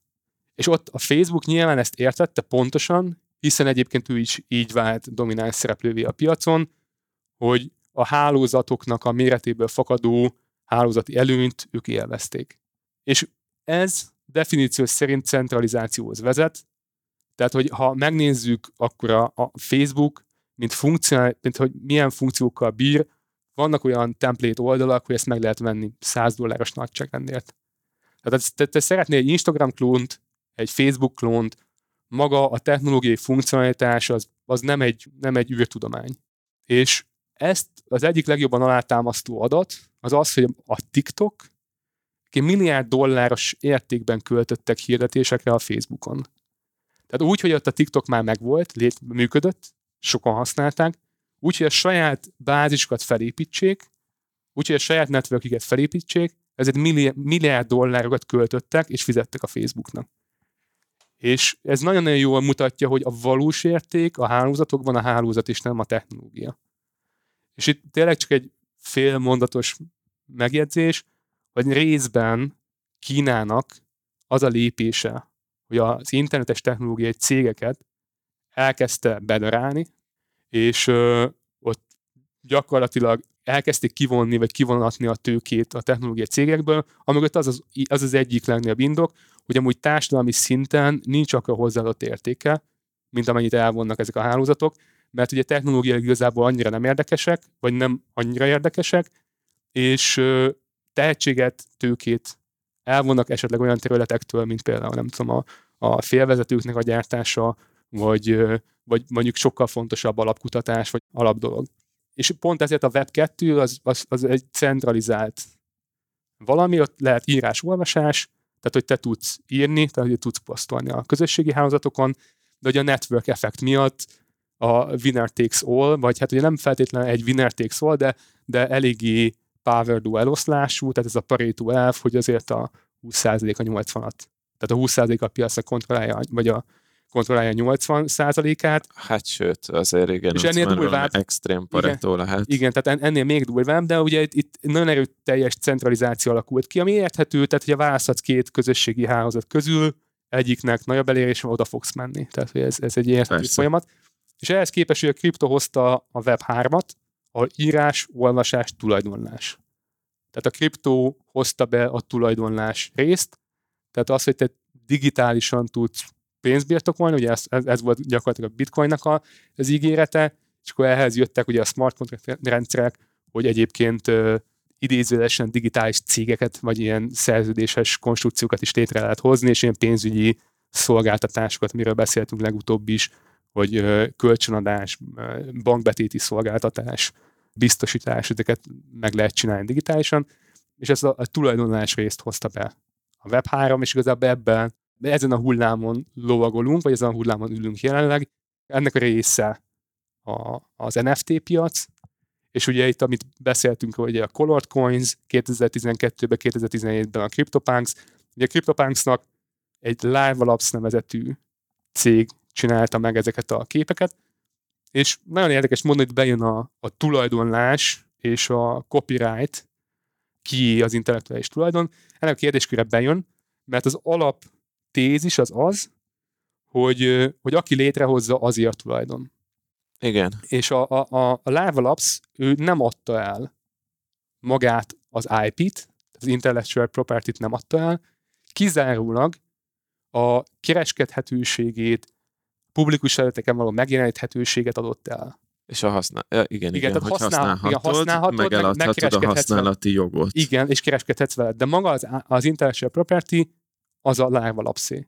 Vagy ez olyan, mint amikor bérleti jogot veszel egy lakáshoz, mondjuk? Vagy azért nem? De, olyasmi, igen, olyasmi. Igen, uh-huh. olyasmi. És ugye ez... De ezek, a, a, amiről most beszélünk, ez, ez a tízezer pixeles kép, ami gyakorlatilag az úttörője volt a, az NFT és ugye mozgalomnak, ez, és ők így csinálták. Igen, és ez, ez egy, tehát igazából ugye ez az alap, tehát ha nem definiálod, hogy másképp csinálod, akkor így csinálod. Tehát ez, ez az alapkiinduló állapot. És ehhez képest 2021-ben, tehát idén, a április végén, a, és te is említetted ezt a Board Ape Yacht Clubot. Igen, igen, hát szerintem most ez igen, a leghíresebb igen, NFT-vel igen, kapcsolatos történet. Unatkozó majmok, és ugye mi az, amit ők hoztak? Mi, mert nyilván egy kívülre látod unatkozó majmok semmi extra, de sok mindent hozott. Egyrészt ők eladják a jogot, tehát hogy a tiéd az IP, illetve nyilván ami szembetűnő az, hogy egy nagy felbontású, jó minőségű képek, tehát már nem ilyen pixeles valamiről beszélünk, amit tényleg jó felbontású képekről beszélünk. Igen, bocsánat, aki nem tudja, miről van szó, egyrészt googlizzon rá, ez a Board Apes, ez úgy kell elképzelni, hogy ilyen szépen megrajzolt, ilyen számítógépes művészetnek titulálnám unatkozó majmok vannak ténylegesen a képen, és akkor ebből is van gondolom x ezer fajta verzió, különböző háttér, különböző dolgot csinálnak a majmok a képen, de majmok vannak a képen, és ezek szintén klasszikus NFT-k, amiket lehet adni-venni. Igen, és ugye ebből, ebből van tízezer darab szintén. Tízezer, oké. Okay. Igen, szintén. És uh, itt, amit ők behoztak, azon túl, hogy jó minőségű a felvét, vagy a kép, és egyébként tiéd a jog, még azt hozták be, hogy Gyakorlatilag ez egy social club, amihez tartozol. Ez azt jelenti... A felső tízezer. Igen, tehát ez, ez azt, azt jelenti, hogy például egészen konkrétan különböző kriptoeseményekkor, ha kibérelnek egy jaktot ténylegesen, akkor az ott egy buliba úgy tudsz bemenni, hogyha van egy board éped. De nem a metaverse-ben, nem, hanem nem a, metaverse, a valós világban. A valós világban. De az nagyon prémium. Tehát, hogy ez, ez tény, tehát ezt tényleg így meg, meg szokták csinálni, tehát meg két ilyen bulit is tartottak, és uh, nyilvánvalóan ez majd át lesz ültetve adott esetben a metaverzumba is, hogyha ha lesz olyan felület, ahol, ahol mondjuk ez, ez a közösség elkezd összegyűlni, illetve ők a jövőbeli airdropnak hívják. Az airdrop az az, hogy gyakorlatilag ilyen csomagot ledobnak az égből, így, így kell elképzelni, hogy ez, a, ez arról szól, hogy kapsz valamit, ha neked van egy Board Ape Yacht Clubos. Még nem tudod mit, de valamit fogsz kapni. Igen. És ö, például csináltak egy, egy mutánt Ape Yacht Clubot, tehát egy mutáns majmoknak a, a Yacht Clubját. Mindenkinek volt egy majma, kapott egy olyan szert, hogyha, tehát igazából egy tokent kapott technológiailag, de ezt egy ilyen potionnek hívták, ez egy ilyen kemik, ilyen, mint egy, egy kémcsőben volt egy zöld folyadék. Egy me- a metaverse-ben természetesen. Nem, nem a metaverse ez, ez ténylegesen, ha, mert ugye én, minden publikus a, a, a blockchain-eken, tehát tudjuk, hogy ki birtokolja az adott NFT-t, és akkor te konkrétan a te adresszedre küldtek, vagy kaptál egy ilyen kémcsövet, amivel volt egy zöld ital, tehát ez így nézett ki, Na de várj, a te adresszedre küldték, Igen. az az, hogy a, a te, te egy képet kaptál. Igen. Egy zöld, nyilván, jó. Igen. Okay. Te Igen. én így értettem, Igen. hogy a metaverse-ben, hogy, hogy nem a valóságban Nem, nem, kaptál. nem, nem, jó, igen, jó, jó, igen, oké. igen. És, és hogyha ezt felhasználtad, akkor létrejött egy mutáns majmod is a már meglévő majmod mellé. De nyilván arra épülve. Aha, Ezt ingyen adták a tízezer tulajdonosnak, és még tízezeret eladtak ebből, és ebből egészen komoly bevételre tettek szert, tehát hogy ebből olyan 100 millió dolláros bevételt generáltak abból, hogy a második tízezeret, amit nem így odaadtak ingyen, hanem csak aukcióra bocsájtottak, ebből 100 millió dollárt csináltak. ez nagyon kemény. Az, megint csak egy zárójeles kérdés, hogy miért vennél te ilyen zöld löttyöt egy képen, hogyha nincs majmod, akit mutánsá tehetsz vele egy másik képen? Nyilván ez a tört- történetmesélés része. Tehát, hogy ha, ha most a le, benézünk a gépházba, akkor te, technikailag annyit csináltak, hogy te, mint tulajdonos, kapsz ingyen egy, egy, egy másik NFT-t, de ezért neked tenned kell valamit. Aha, és azért, hogy értem. csak, csak te tehessél ezért valamit, ezért kellett ez a, ez a potion, ez a, ez a kémcsöves cucc. Tehát ez már csak a történetmesélési része, hogy egyébként így lettek mutánsuk a, a majmok. Tehát De nekem ez nagyon tetszik, szóval, hogy én, én ebben látom, hogy ez, ez hogy, hogy kezd szexi lenni. Én csak azt nem értem, hogy akinek nincs majma, azok is vettek ilyen potion nem, nem, nem, nem, nem, nem. Akkor honnan keres, vagy kiknek Nem, adták el a maradék tízezer? Az, az csak Potion. simán csak kiminte, tehát az, az, azt uh, aukcióra bocsájtották a másik tízezret. Ja, de ott mutáns majmot. Igen, igen, igen, Ja, igen, jó, igen, oké, igen, jó, így már értem. Azt hittem, hogy a potionokat lehetett Nem, nem, megvenni. nem, nem, nem. Mert a, na, az már igazán beteg lett volna, hogy csak úgy megveszed a potion hogy hát ha hozzád kerül egy majom, és akkor eh, igen, jó, oké, értem. Igen. Tehát ha, ha így megnézzük, hogy milyen haszna, utility van egy NFT-nek, akkor nyilván van egy ilyen esztétikus vonzata, az, hogy hogyan néz ki. De ez csak egy a sokból. Amiről beszéltünk, ez a social oldal, vagy ez a közösségi hierarchia oldal, ezt úgy hívják, így szoktak rá hivatkozni a kriptoberkeken belül, hogy flex. Most ez, ez a menőzés, felvágás, gizdázás, most tök mindegy, hogy fogalmazzuk Igen. meg. Ezt a gimiben is így hivatkoznak rá, hogy Igen. flexelsz, mostanában úgy hallottam. Vagy hát nem tudom, mert már rég voltam gimis, de... Igen, tehát ugye abszolút, tehát hogy a, a tini kultúrának ez egy rész, ez a flex, hogy, hogy valaki feszít, menőzik, stb. Ez a, ez a, és ez, ez gyakorlatilag a közösségi aspektusát fedi le, ez, ez a státuszszimbólummal egyenlő Rolex órát ezért veszel. És ö, gyakorlatilag itt egy értékskálázási dolog történik, tehát ha míg te a te Rolex órádat mondjuk így ténylegesen látja 50 ember talán, ha megnézi, aki meg átmegy hozzád és látja az eredeti festményedet, mondjuk nem tudom, 30 ember, addig az hitelesíthetően, hogy lássák, hogy neked milyen drága dolgod van, az annak nincsen felső határa. És gyakorlatilag itt, ha megvett egy értékes dolgot, ugye azt instant lehet validálni, és most abba az irányba megyünk, hogy a Twitter is például bevezeti ezeknek az NFT-knek a hitelesítését, tehát hogyha te olyan dolgot használsz profilképnek, ami nem a tied, az instant látszódni fog ott is, de nyilván ennek valószínűleg a pozitív oldal fog látszódni, hogy tényleg ugye, ugyanúgy, mint a pipa, a kék pipa Twitteren, meg Instagramon, meg stb. ezek a hitelesített profilok, ugyanúgy ez hitelesített NFT, tehát az fog látszódni, hogy mi az, ami tényleg te tulajdonolsz. És ezt a Coinbase is csinál például egy, egy mm, ilyen wallet szolgáltatást, meg NFT kereskedési lehetőséget. 22-ben Robinhood is tervezi, Reddit is tervezi, Twitch, YouTube, Facebook, TikTok, mindenki tervezi ezt a dolgot. Tehát az, hogy te meg tud mutatni, hogy mi az, ami hitelesíthetően ténylegesen a tiéd. Nyilván ennek technológia oldaláról nem, tehát nem technológia oldala a nagy dolog, mert nyilván blockchain mindenki tudja ezt hitelesíteni, sőt, ezt csinálják is. Tehát azért az igazán kriptos-kriptos közösségekben, hogyha te használsz valamit, az az első nézik a blockchain, hogy ez tényleg a tiéde, de ez nyilván elérhetővé fogja ezt az információt tenni nagyon könnyen a, a, a legnagyobb közösségi média szolgáltatók, és ez, egy, ez gyakorlatilag egy értékskálázási megoldás. Ha tehát, hogy most elfogadjuk azt, hogy mint egy alapvető tény, hogy az ember olyan természetű, hogy szeret flexelni, vagy hát signalingnak mondtad, Igen. tehát, hogy veszel olyan dolgot, mondjuk egy pólót, amin rajta van a márkajelzés, vagy nincs rajta, egy. Hozzáadódik ehhez a képlethez az, hogy van a metaverse, ami egyre inkább az életünknek a része. Kettő.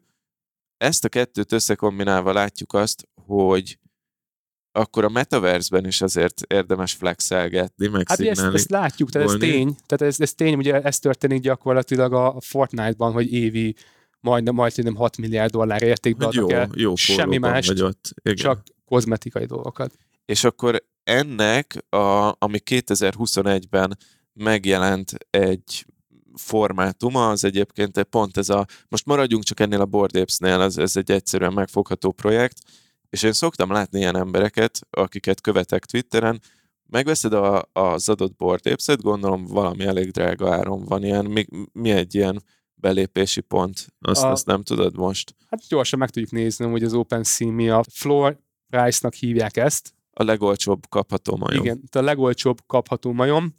Most a kriptopánkokat nézem éppen, hogy az OpenSea mi a legolcsóbb, ami eladásra kínált, ez 135 millió forint. Az nem Tehát rossz. Lá, látok elsőnek, de volt, ami például 40 millióért kelt el, meg 20 ért, csak azt nem látom, hogy mikor. De nézek minél, minél gyorsan egy BAYC-t, ugye így rövidítik, B-A-Y-C, és ők az unatkozó majmok.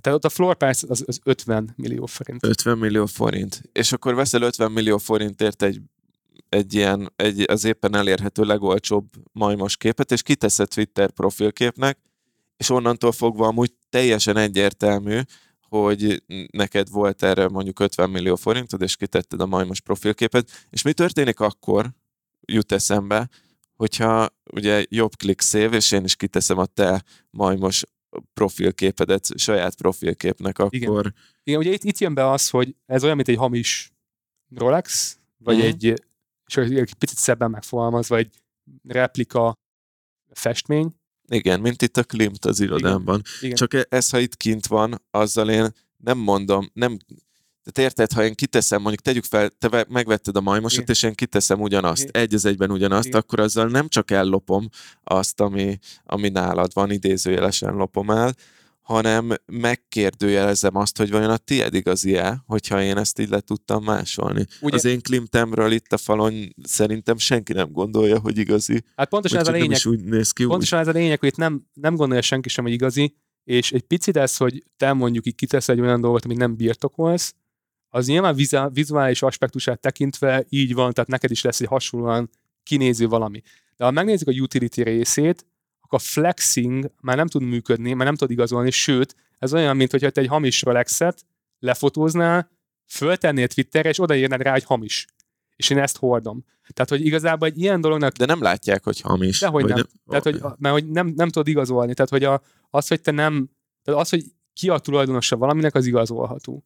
Ja, értem. Aha, tehát hogyha ha mondjuk ugye kik, kik előtt flexelnék ezelőtt, ezzel azok, azok előtt, akik értenek az NFT-hez, és ők pillanatok alatt megnézik, hogy amúgy az én Twitter fiókom, meg aki én vagyok, azzal nem ez van összekötve, Igen. hanem mondjuk a tied. Igen, meg lehet, hogy amikor meg kijön ez És az akkor a... egy igazi loser vagyok. Igen. Amúgy. Tehát lehet, hogy amikor kijön ez az adás, akkor ez Twitteren már éles lesz, hogy hitelesítve ott van Twitteren, és akkor ez nem kell értenem, mindenki látja, Aha. Tehát az egész világnak szétküldted azt, hogy egyébként nem a tiéd. Tehát, hogy te hamisat hordasz. Ez az egyik. Tehát a flexre nem igazán működik, azt így kijelenthetjük. A hozzáférés, tehát ez a fizikai hozzáférés partikhoz nyilván nem működik, hiszen egyébként nem tudod igazolni, hogy a tiéd. Vannak ilyen szvegek, amiket tudsz venni, ilyen boldép, tehát ez az unatkozó majmos, mondjuk pulcsi, azt se tudod venni, mert nem tudod igazolni, hogy a tiéd digitális partikhoz nem férsz hozzá, tehát nem tudsz bemenni, nem tudod igazolni a tiéd.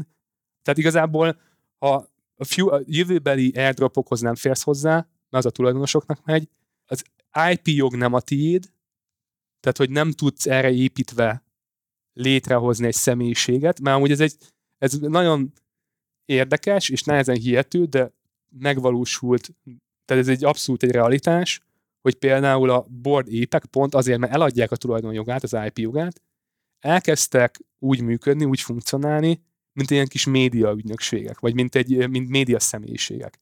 Van egy olyan board ép, aki Jenkins de Valetnek hívják, és csináltak egy olyan klubot, ahol ha megveszed az ő NFT-jüket, akkor belekerülsz az ő történetükbe. És fölbéreltek egy New York Times bestseller autort, tehát írót, hogy írjon egy történetet, amiben nyilván akik az NFT-t birtokolják, azok egyébként belekerüljenek ebbe a történetbe, és amúgy ez projekt szintjén is működik, tehát például a Live alapszűk az egyik legnagyobb tehetségeket menedzselő hollywoodi ügynökséggel szerződtek le, hogy a, magát az intellektuális tulajdont azt kezeljék, és akkor nyilván egy film, rajzfilm, akármi, tehát hogy ott magánál cégnél, cégnél marad ez az építkezési lehetőség, és a bordépnél ott meg átkerült a, a tulajdonosok kezébe. És nyilván ugye mind van előnye hátránya, tehát az, hogy a, a készítőnek a tulajdona, az IP, annak az előnye az az, hogy az IP tulajdonos tud ugye írni, tehát tud partnershipeket létrehozni. Tehát, hogy most konkrétan a Live Labs és CryptoPunks-nál ez a United Talent Agency, akivel leszerződtek, és akkor nyilván az a várható hozadéka, hogyha népszerűbb lesz, akkor még drágábbak lesznek az épek, vagy a, a pánkok. Amikor ezt átadják, tehát a kollekt, tehát a, a gyűjtőnek a tulajdonába kerül az intellektuális property, akkor az azért jó, mert ugye ő egy személyben, tehát az egy, szem, egy, pán, egy, egy, egy ilyen ép tud szerződést kötni, és uh, nyilván van hátránya, tehát hogy itt nehezebb egy ilyen koherens univerzumot megteremteni. Tehát akkor tízezer entitás, mindenki csinálja a saját dolgát, abban nehéz egy kohézív dolgot létrehozni, de, de nyilván itt megvan az az előnye, hogy itt az IP-t is megkapott, tehát megvan lehetőség, hogy te, mint egy média személyiség létrehoz egy ilyen digitális média személyiséget. És van a harmadik lehetőség, ezt Creative Commons-nak hívják, van több szintje, de amit valójában használják, a CC nullának hívják, ez a nullás szintű, ez a legmegengedőbb Creative Commons szabályozás, az azt jelenti, hogy teljesen public knowledge, tehát teljesen public domain, tehát hogy minden, amit létrehoznak, azt tetszőlegesen bárki felhasználhatja, és arra építhet, akár egy egy bele is másolhatja, stb. Ennek az előnye az az, hogy ez a valós kriptofilozófiával leginkább egybeesik, és lehetőség van arra, hogyha mások is építkeznek, olyan, mint az open source szoftver, ha mások is építkeznek a te kódodra, akkor nagyobb dolgok jöhetnek létre, illetve könnyebben válik virális adott esetben. De nyilván hátránya az, hogy nem tudod a, nem tudsz jogi lépéseket tenni olyan személyekkel szembe, akik mondjuk esetleg visszajelnek, vagy olyan dolgot csinálnak, ami neked nem tetszik, mint kreátor, tehát aki létrehozta, vagy neked nem tetszik, mint tulajdonos, nem tudsz jogi érvényt szerezni a, a gondolataidnak. És ez amúgy például konkrétan a Live Labs és CryptoPunks esetében ők az OpenSea-nek küldtek egy, egy olyan kérést, hogy vegyék le az egyik idézőlesen forkot, tehát volt egy kripto PH-val írták Funks, tehát PH, és, és egy egyben másolták a Live Labs-ot, és őket így, így, így ki is záratták a, ezekből a marketplace-ekből. Tehát az IP-nak a joga, ez is olyan dolog, hogy nem száll rád csak azért, mert te lemásod a képet.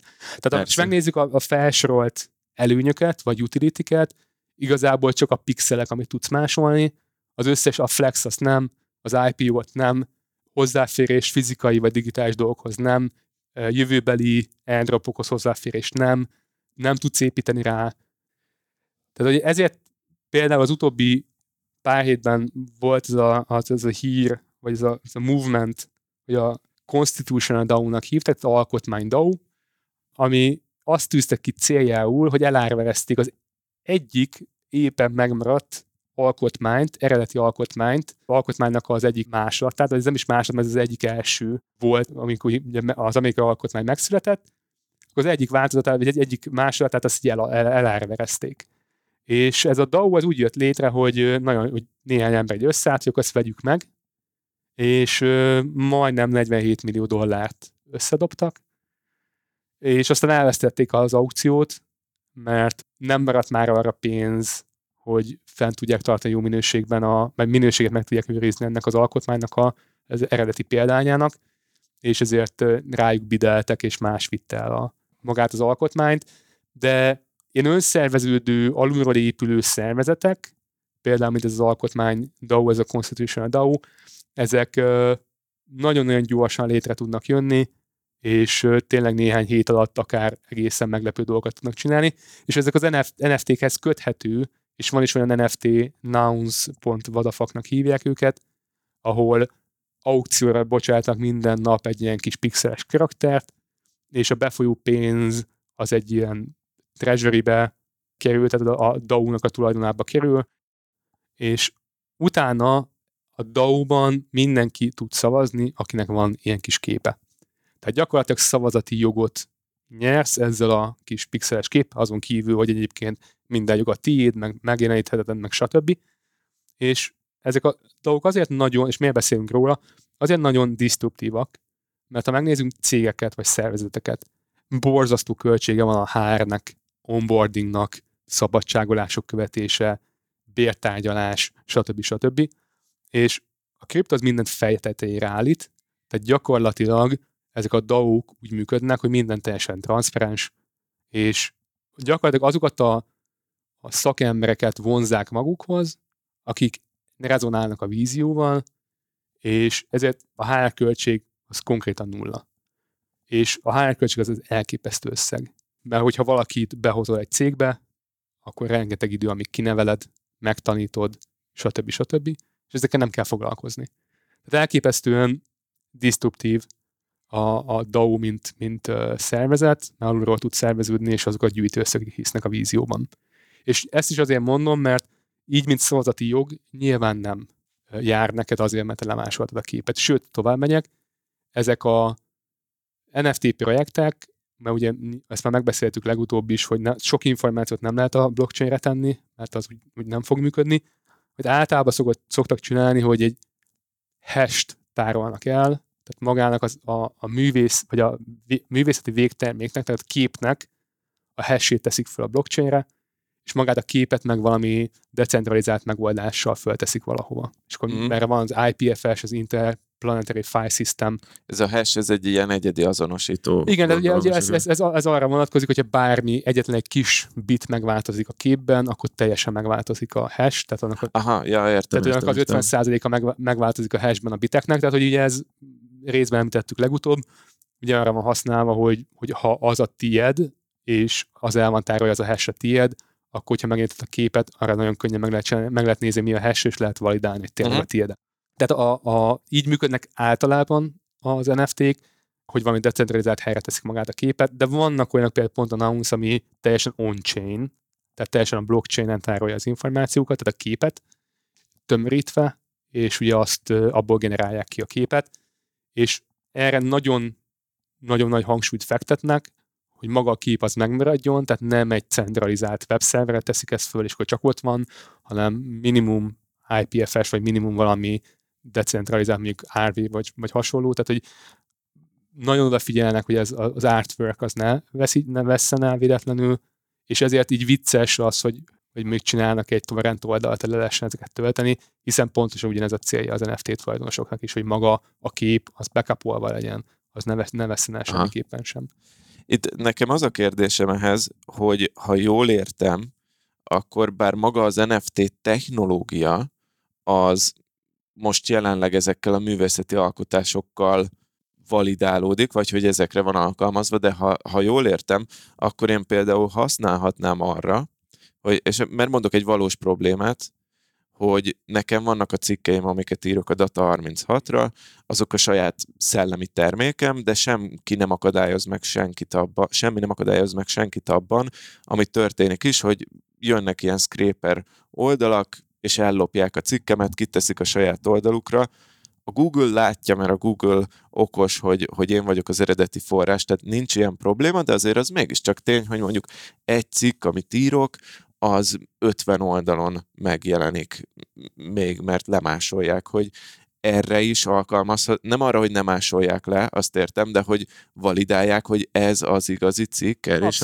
alkalmazható lenne az NFT? Abszolút. Igen, tehát hogy ez, ez, egy, ez egy valós use case lehet. Aztán nyilván filozófia oldalra egy más kérdés, hogy ha forrás megjelöléssel történik a, a tetszikednek a közlése, az valóban baj neked, vagy, vagy csak az a probléma, hogy máshol is megjelenik a, a szöveg így önmagában, és, és, és ráadásul nincsen ott forrás megjelölés, tehát így kvázi lopják második, anélkül, hogy tényleg hivatkoznának, mert azért a kriptó filozófiához az van közelebb, hogy open source, Creative Commons nulla, tehát hogy minden, uh-huh. minden public domain, és uh, ha a tudást megosztod, akkor az public domain. Nyilván az, azzal a hátránya, hogy igen, valaki csak úgy másolja, de több emberhez juthat el a te, te cikket, hogyha rendesen megjelenik, ha nem, akkor nyilván az egy problémás dolog, de így azt gondolom, hogy mindent egybevetve, ez egy kicsi ár ahhoz képest, hogy mennyivel több hasznos érték keletkezik a világban, hogyha, hogyha open source vagy public domain meggondolkozunk, és nem,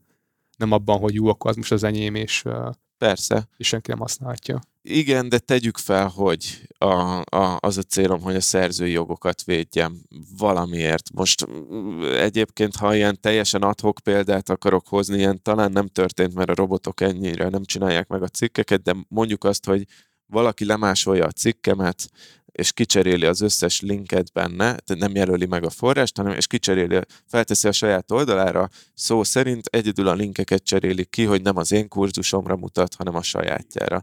És legrosszabb esetben a Google valamiért mégsem látja, hogy, hogy akkor az én cikkem előbb volt, vagy akármilyen más, ami a Google-nek jelez, hogy, hogy az én cikkem az eredeti, az nekem probléma lehet egyébként, és akkor ilyen esetben például a jövőben, de és akkor vonatkoztassunk el az én cikkemtől, hogy akármilyen ilyen szerzői jogi problémára például egy jó megoldás lehet az NFT.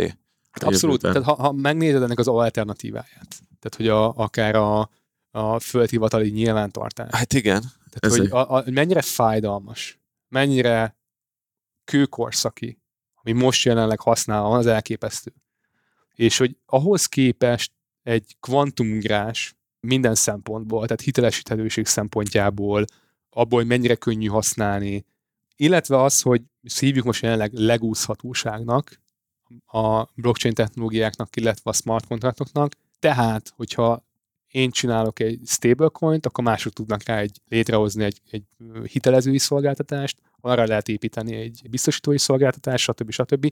Tehát ezek a különböző legó kockák, amiket ugye mindenki egyesével kitesz a blockchain, ezek össze lehet fűzni, lehet belőlük építeni várat, lehet belőlük... Interconnectibility. Igen. Nem? Igen. Tehát ebből lehet építeni tetszőleges dolgot, ami neked tetszik, és abban a pillanatban nagyon-nagyon innovatív dolgok jelennek meg, amik előző, előtte be voltak korlátozva, a földhivatalnak van valami pontosan négy évtizeddel ezelőtt létrehozott rendszere, és tényleg, tehát, hogy konkrétan előbb vág szeret, mint hogy velük, vagy onnan akarja bármilyen adatot kinyerni. Szóval, és illetve a költséghatékonysága, tehát az, hogy nem kell nekik azt a rendszert fenntartani, ez elképesztő versenyelőny, és azt gondolom, hogy ebben az irányba inkább előbb, mint utóbb el fog tolódni az egész világ, és ha most csak megnézzük a, a nem annyira régi, és akkor most ki fog jönni ez a, ez a podcast addigra már pár hetes azért, de a, a kongresszusi meghallgatást Amerikában, ahol az összes nagy kriptó tőzsdét, meg céget, Bitfree, Coinbase, FTX meghívták, ott elhangzott az, hogy nem az a kérdés, hogy az innováció megtörténik a világban, hanem az, hogy ezt szeretné onsorolni Amerika vagy sem. Tehát, hogy szeretnék-e bevonni ezt az innovációt Amerikába, mert ha nem vonják be és seggel állnak hozzá, attól függetlenül meg fog történni.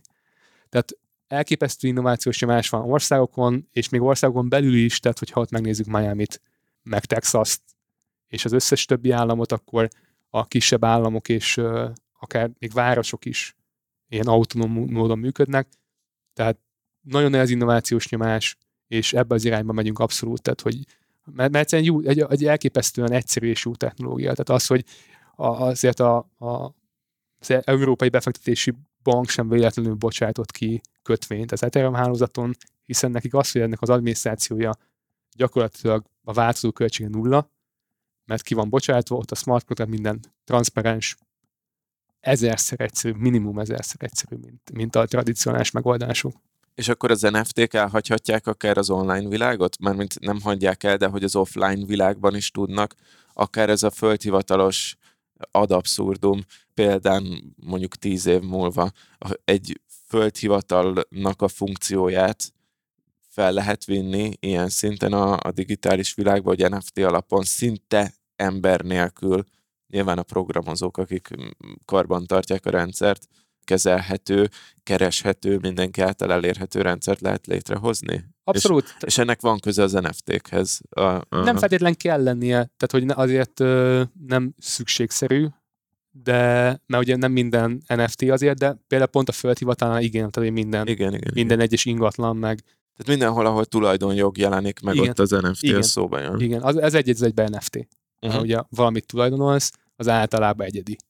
És abszolút, tehát hogy így a, ezek a fizikai NFT-knek, és úgy is pont ezek a tulajdonjogoknak, a digitalizáció, automatizáció, illetve ugye blockchain-esítése, most hogyha én nem annyira szépen szeretném megfogalmazni, ez abszolút a, nem hogy a jövő, de a jelen. Tehát, hogy azért Észtországban mégiscsak a, az egészségügyi adatokhoz való hozzáférést azt így követik. Tehát, hogy a, mm. egy blockchain technológiát használnak hozzá, tehát ez, ez élesben működik, és uh, abszolút ez, ez tényleg előbb, mint utóbb létre fog jönni. Mert amúgy egy csomó tulajdonjogi pernek az a, azért tart sok évig, hogy bizonyítsák, hogy amúgy ez az én tulajdonom, de hogyha ott van ilyen gyorsan kereshetően, akkor nincs mit bizonyítani, nem kikeresed, és már csap, a, csap a bírók alapácsa. Abszolút, tehát hogy fel lehet gyorsítani ezeket a folyamatokat, illetve ugye minden transzparensen látható. Tehát nem csak az éppen aktuális, de a változás is. Tehát, hogy pontosan mikor ki mit változtatott,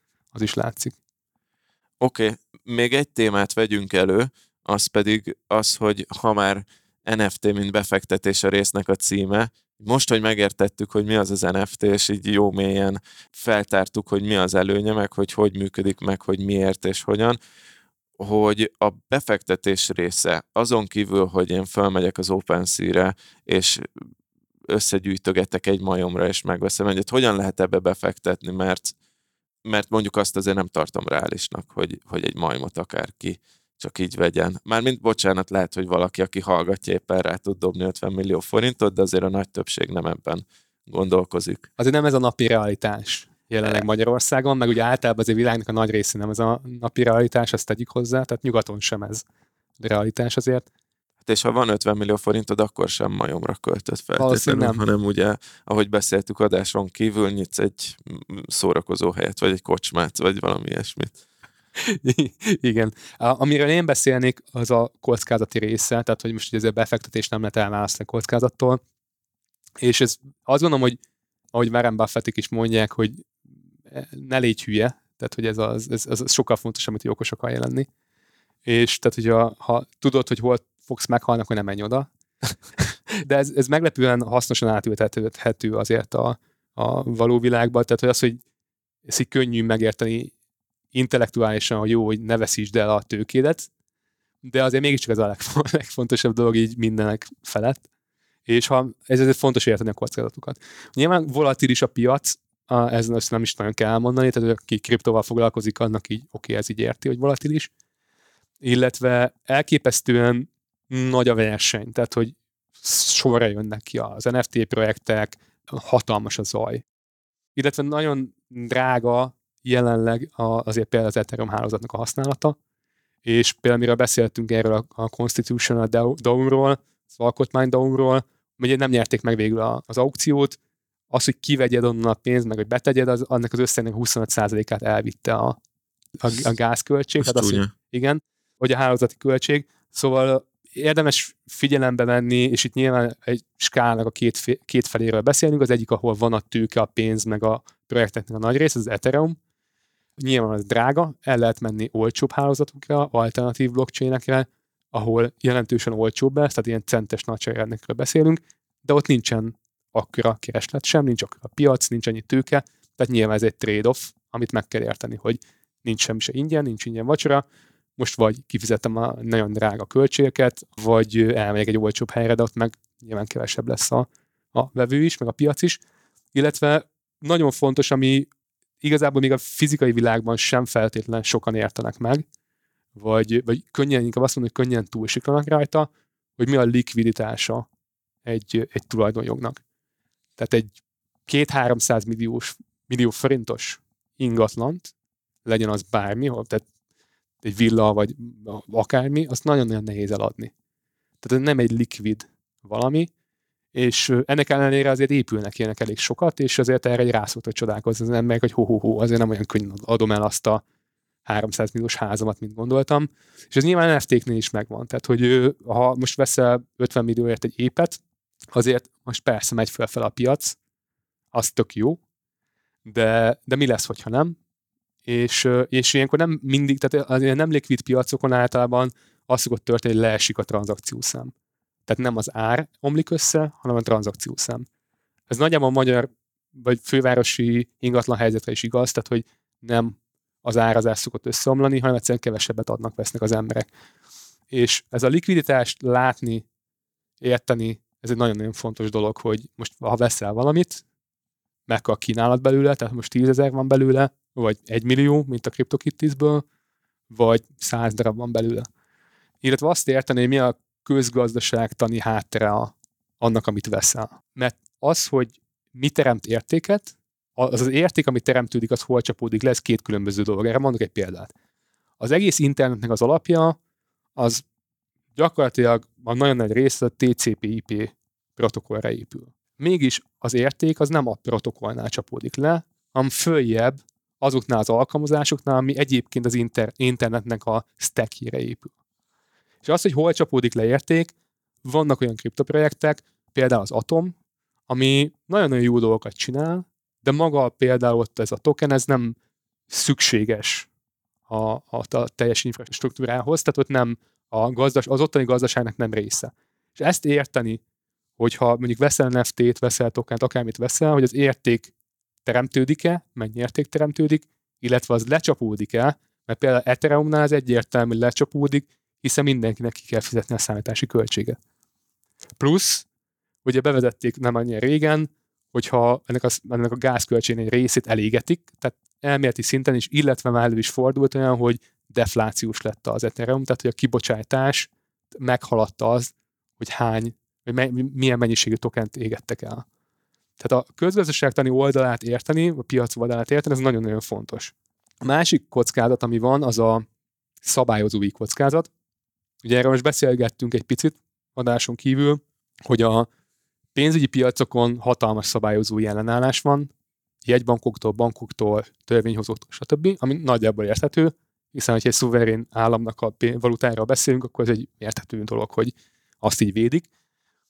Azért a, a játékokban nincsen ellenállás, illetve kisebb. De ez nem azt jelenti, hogy nincs. Azért például a, a Axis Infinity, amit most akkor csak így említés szintén említünk meg, az egy olyan játék, amit nagyon-nagyon sokan, tehát elképesztő mennyiségű ember használ, főleg a Fülöp-szigeteken, és arra használják, hogy a benne keletkező érték a tokeneket eladják, és abból fizetik be a számlákat. És akkor ezt hívják úgy, hogy play to earn, tehát azért játszol, hogy keressél pénzt. Ez úgy működik, hogy a nagyon népszerű maga a játék, ahhoz, hogy részt vegyél benne, ahhoz ott van egy, ahhoz szükséges felhasználni a jelenlévő tokeneket, és a, mivel megnövekszik az igény ezekre a tokenekre, ezért többen akar. Tehát egy ilyen önmegérősítő folyamat egészen addig, amíg, amíg működik, tehát amíg ki nem durran ez a lufi. Nyilván ez na, egy az egyben vagy a valós gazdaságot, tehát a valós gazdaság is egy ilyen, ilyen tekintetben egy folyamatosan növekvő keresletre épülő valami, az is egyelőre még így működik, de azért össze szokott omlani a gazdaság. Tehát, hogy az, sem, az sem egy olyan dolog, hogy a égigére a passzúj, és ott a, a Fülöp-szigeteken például a, a helyi szabályozók azt elkezdték ütni, hogy akik így, így szeretnek bevételt, utána adózzanak. Uh-huh. Ami szintén érthető valamilyen szinten. Persze. Tehát ugye azért nem nulla, ezt csak azért mondom, hogy ha bár kisebb, mint a, mint a csak a fizetőeszközre, fizetőeszközként használt kriptóeszközöknél, de nem nulla, és ez, erre azért így érdemes odafigyelni, mint kockázat tény illetve az, hogy azért ennek a metaverzumnak az alapját azért a játékok adják nagy részt, tehát hogy azért a legtöbb időt, amit a digitális világban töltünk, az valójában játék, illetve közösségi oldalak, de főleg játékok, és ezek a játékok nagyon-nagyon nehéz iparág. Tehát, hogy ha megnézzük az Amazon próbálkozásait, akkor ők csináltak egy Fortnite klónt, Crucible-nek hívták, és 15 ezeren játszottak vele, és nagyon-nagyon bebuktak, és pedig elképesztő hátszéllel, meg elképesztő pénzesővel indultak. Tehát, nem, tehát igazából örök életű, örök fegyver, fegyverrel indultak, tehát hogy ott azért van, van pénz lóvére, hogyha akarnak fejleszteni, akkor fejlesztenek azt, amit gondolnak, aztán ebből vagy lesz valami, vagy nem. És ott például pont ebből a külsőből nem, nem lett semmi, és uh, most kihozták a New World nevezetű játékukat, amivel már egy fokkal sikeresebbek, de ott azért elég sok hiba, meg gazdasági hiba, fel, programozási hiba előjött. Tehát ezt látni kell, hogy a játékipar az elképesztően nehéz, ha most megnézzük a Cyberpunk 2047-et, meg, meg ezeket, azért nem triviális, nem egy könnyű dolog, és lesz majd itt egy ilyen kiúzonodási fázis a kriptojátékokat illetően, rájönnek az emberek, hogy persze jó, sok-sok pénzről beszélünk, tehát ilyen 10-20-30-100 millió, meg milliárd dollárok, de azért ez mégis csak egy csepp a tengerben. Ha azt nézzük, hogy csak idén elkölt a Facebook 10 milliárd dollárt metaverse akvizíciókra. És ugye abból is nagy valószínűséggel nem lesz semmi, mert azért az emberek inkább játszanak olyan játékkal, ahol kapnak is pénzt, mint egy mint csinálják ingyen a pénzt a Facebooknak. Tehát ugye ezeket így értjük, hogy volatilis, azért van verseny, meg kell válogatni, melyik hálózatot használjuk, mi a likviditás, mi a közgazdaságtan mögötte, mennyire decentralizált, mi a, a szabályozói hozzáállás, akkor így azért úgy be lehet lőni, hogy mi az, amivel érdemes foglalkozni, vagy nem. Ha egyedi projekteket nézzük, akkor abszolút azt mondom, hogy amin végmentünk egyedi ilyen utility, azokat érdemes figyelembe venni, hogy mire jó az a token, tehát lehet-e vele flexelni, arra tényleg jó-e, tényleg menő tényleg megmutatnád-e, ha nem tudom, az egyik merátot mutatná meg, akkor te mit gondolnál róla? Uh-huh. De ezt, ezt mind, mind befektetői alapelv, hiszen hogyha már ez a funkciója végső soron, hogy flex, akkor flexelhető-e? A... Igen. Aha. igen, igen, igen, igen. Meg ugyanez, hogy engede szavazati jogot valamilyen szervezetbe, vagy nem, ad-e hozzáférést fizikai partikhoz, ruhához, bármihez, Tehát digitális... a használati oldalát igen, is meg lehet nézni. Igen, ugyanígy a, a, az, hogy várható-e az, hogy jövőben azok, akik részesei ezeknek a közösségeknek, ők kapnak-e ilyen airdropokat, meg miket, tehát mi az, ami megtörtént eddig. Maga a az intellektuális tulajdoni jog, a tiéde, vagy ki, az hogyan van definiálva.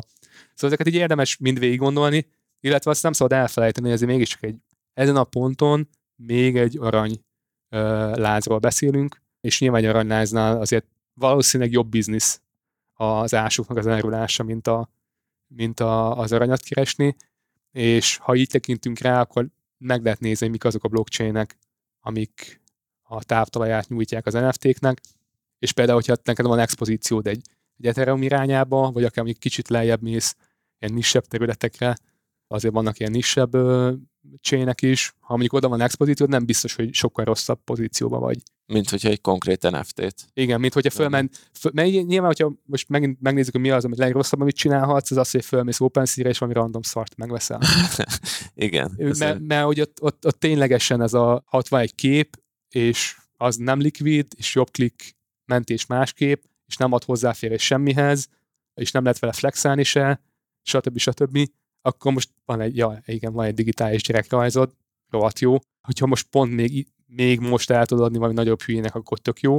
Igen, az, a, az jobban hasonlít erre a holland tulipán hagyma Abszolút. elvre, mint Abszolút. amúgy az előző részben, amit beszéltünk, hogy a kriptofizető eszköz itt azért elő tud fordulni ez a nagyobb hülye elv.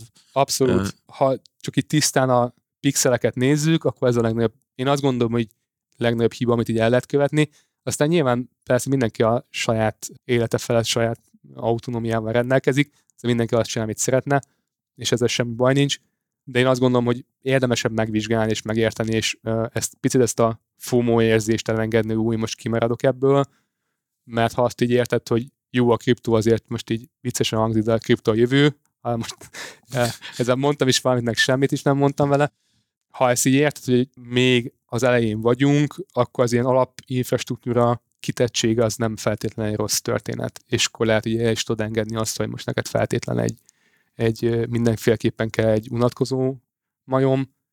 Aztán persze nyilván az emberek majd eldöntik, hogy, hogy meg, meg most is ugye a pénzükkel szavaznak, tehát hogyha ha te látsz egy projektet, és abban látod egy jövőt, és még végigmész ezeken a lépéseken, amiket most így végigbeszéltünk, és az jön ki neked, hogy ez így tök jó, akkor persze, tehát hogy nem akarom megmondani, hogy ne vegyél részt ezekben a dolgokban, csak azt inkább, hogy érdemes végig gondolni azt, hogy mi az, ami a pixeleken kívül az értéke.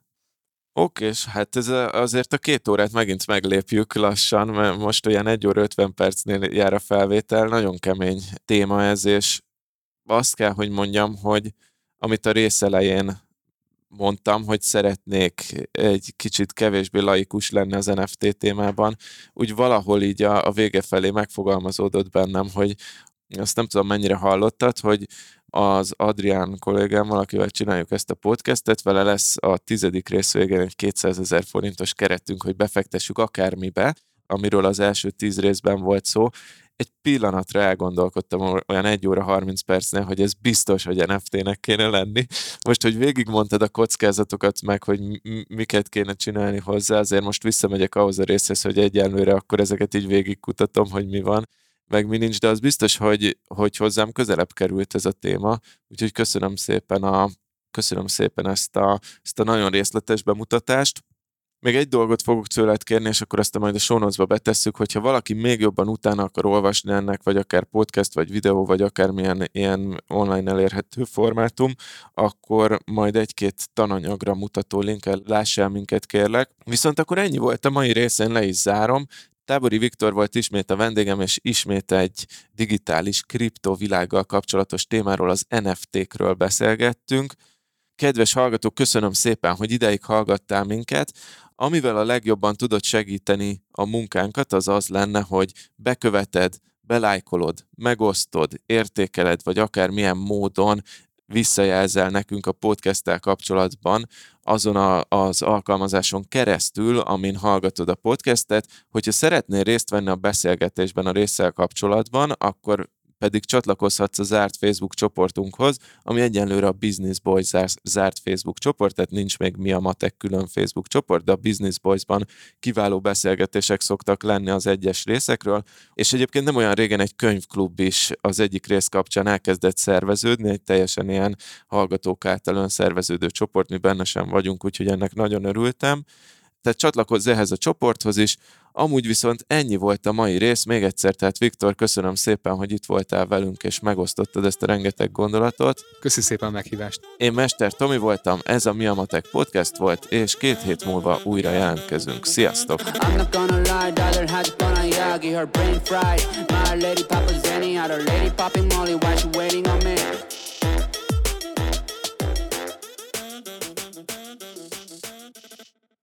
Brocasters.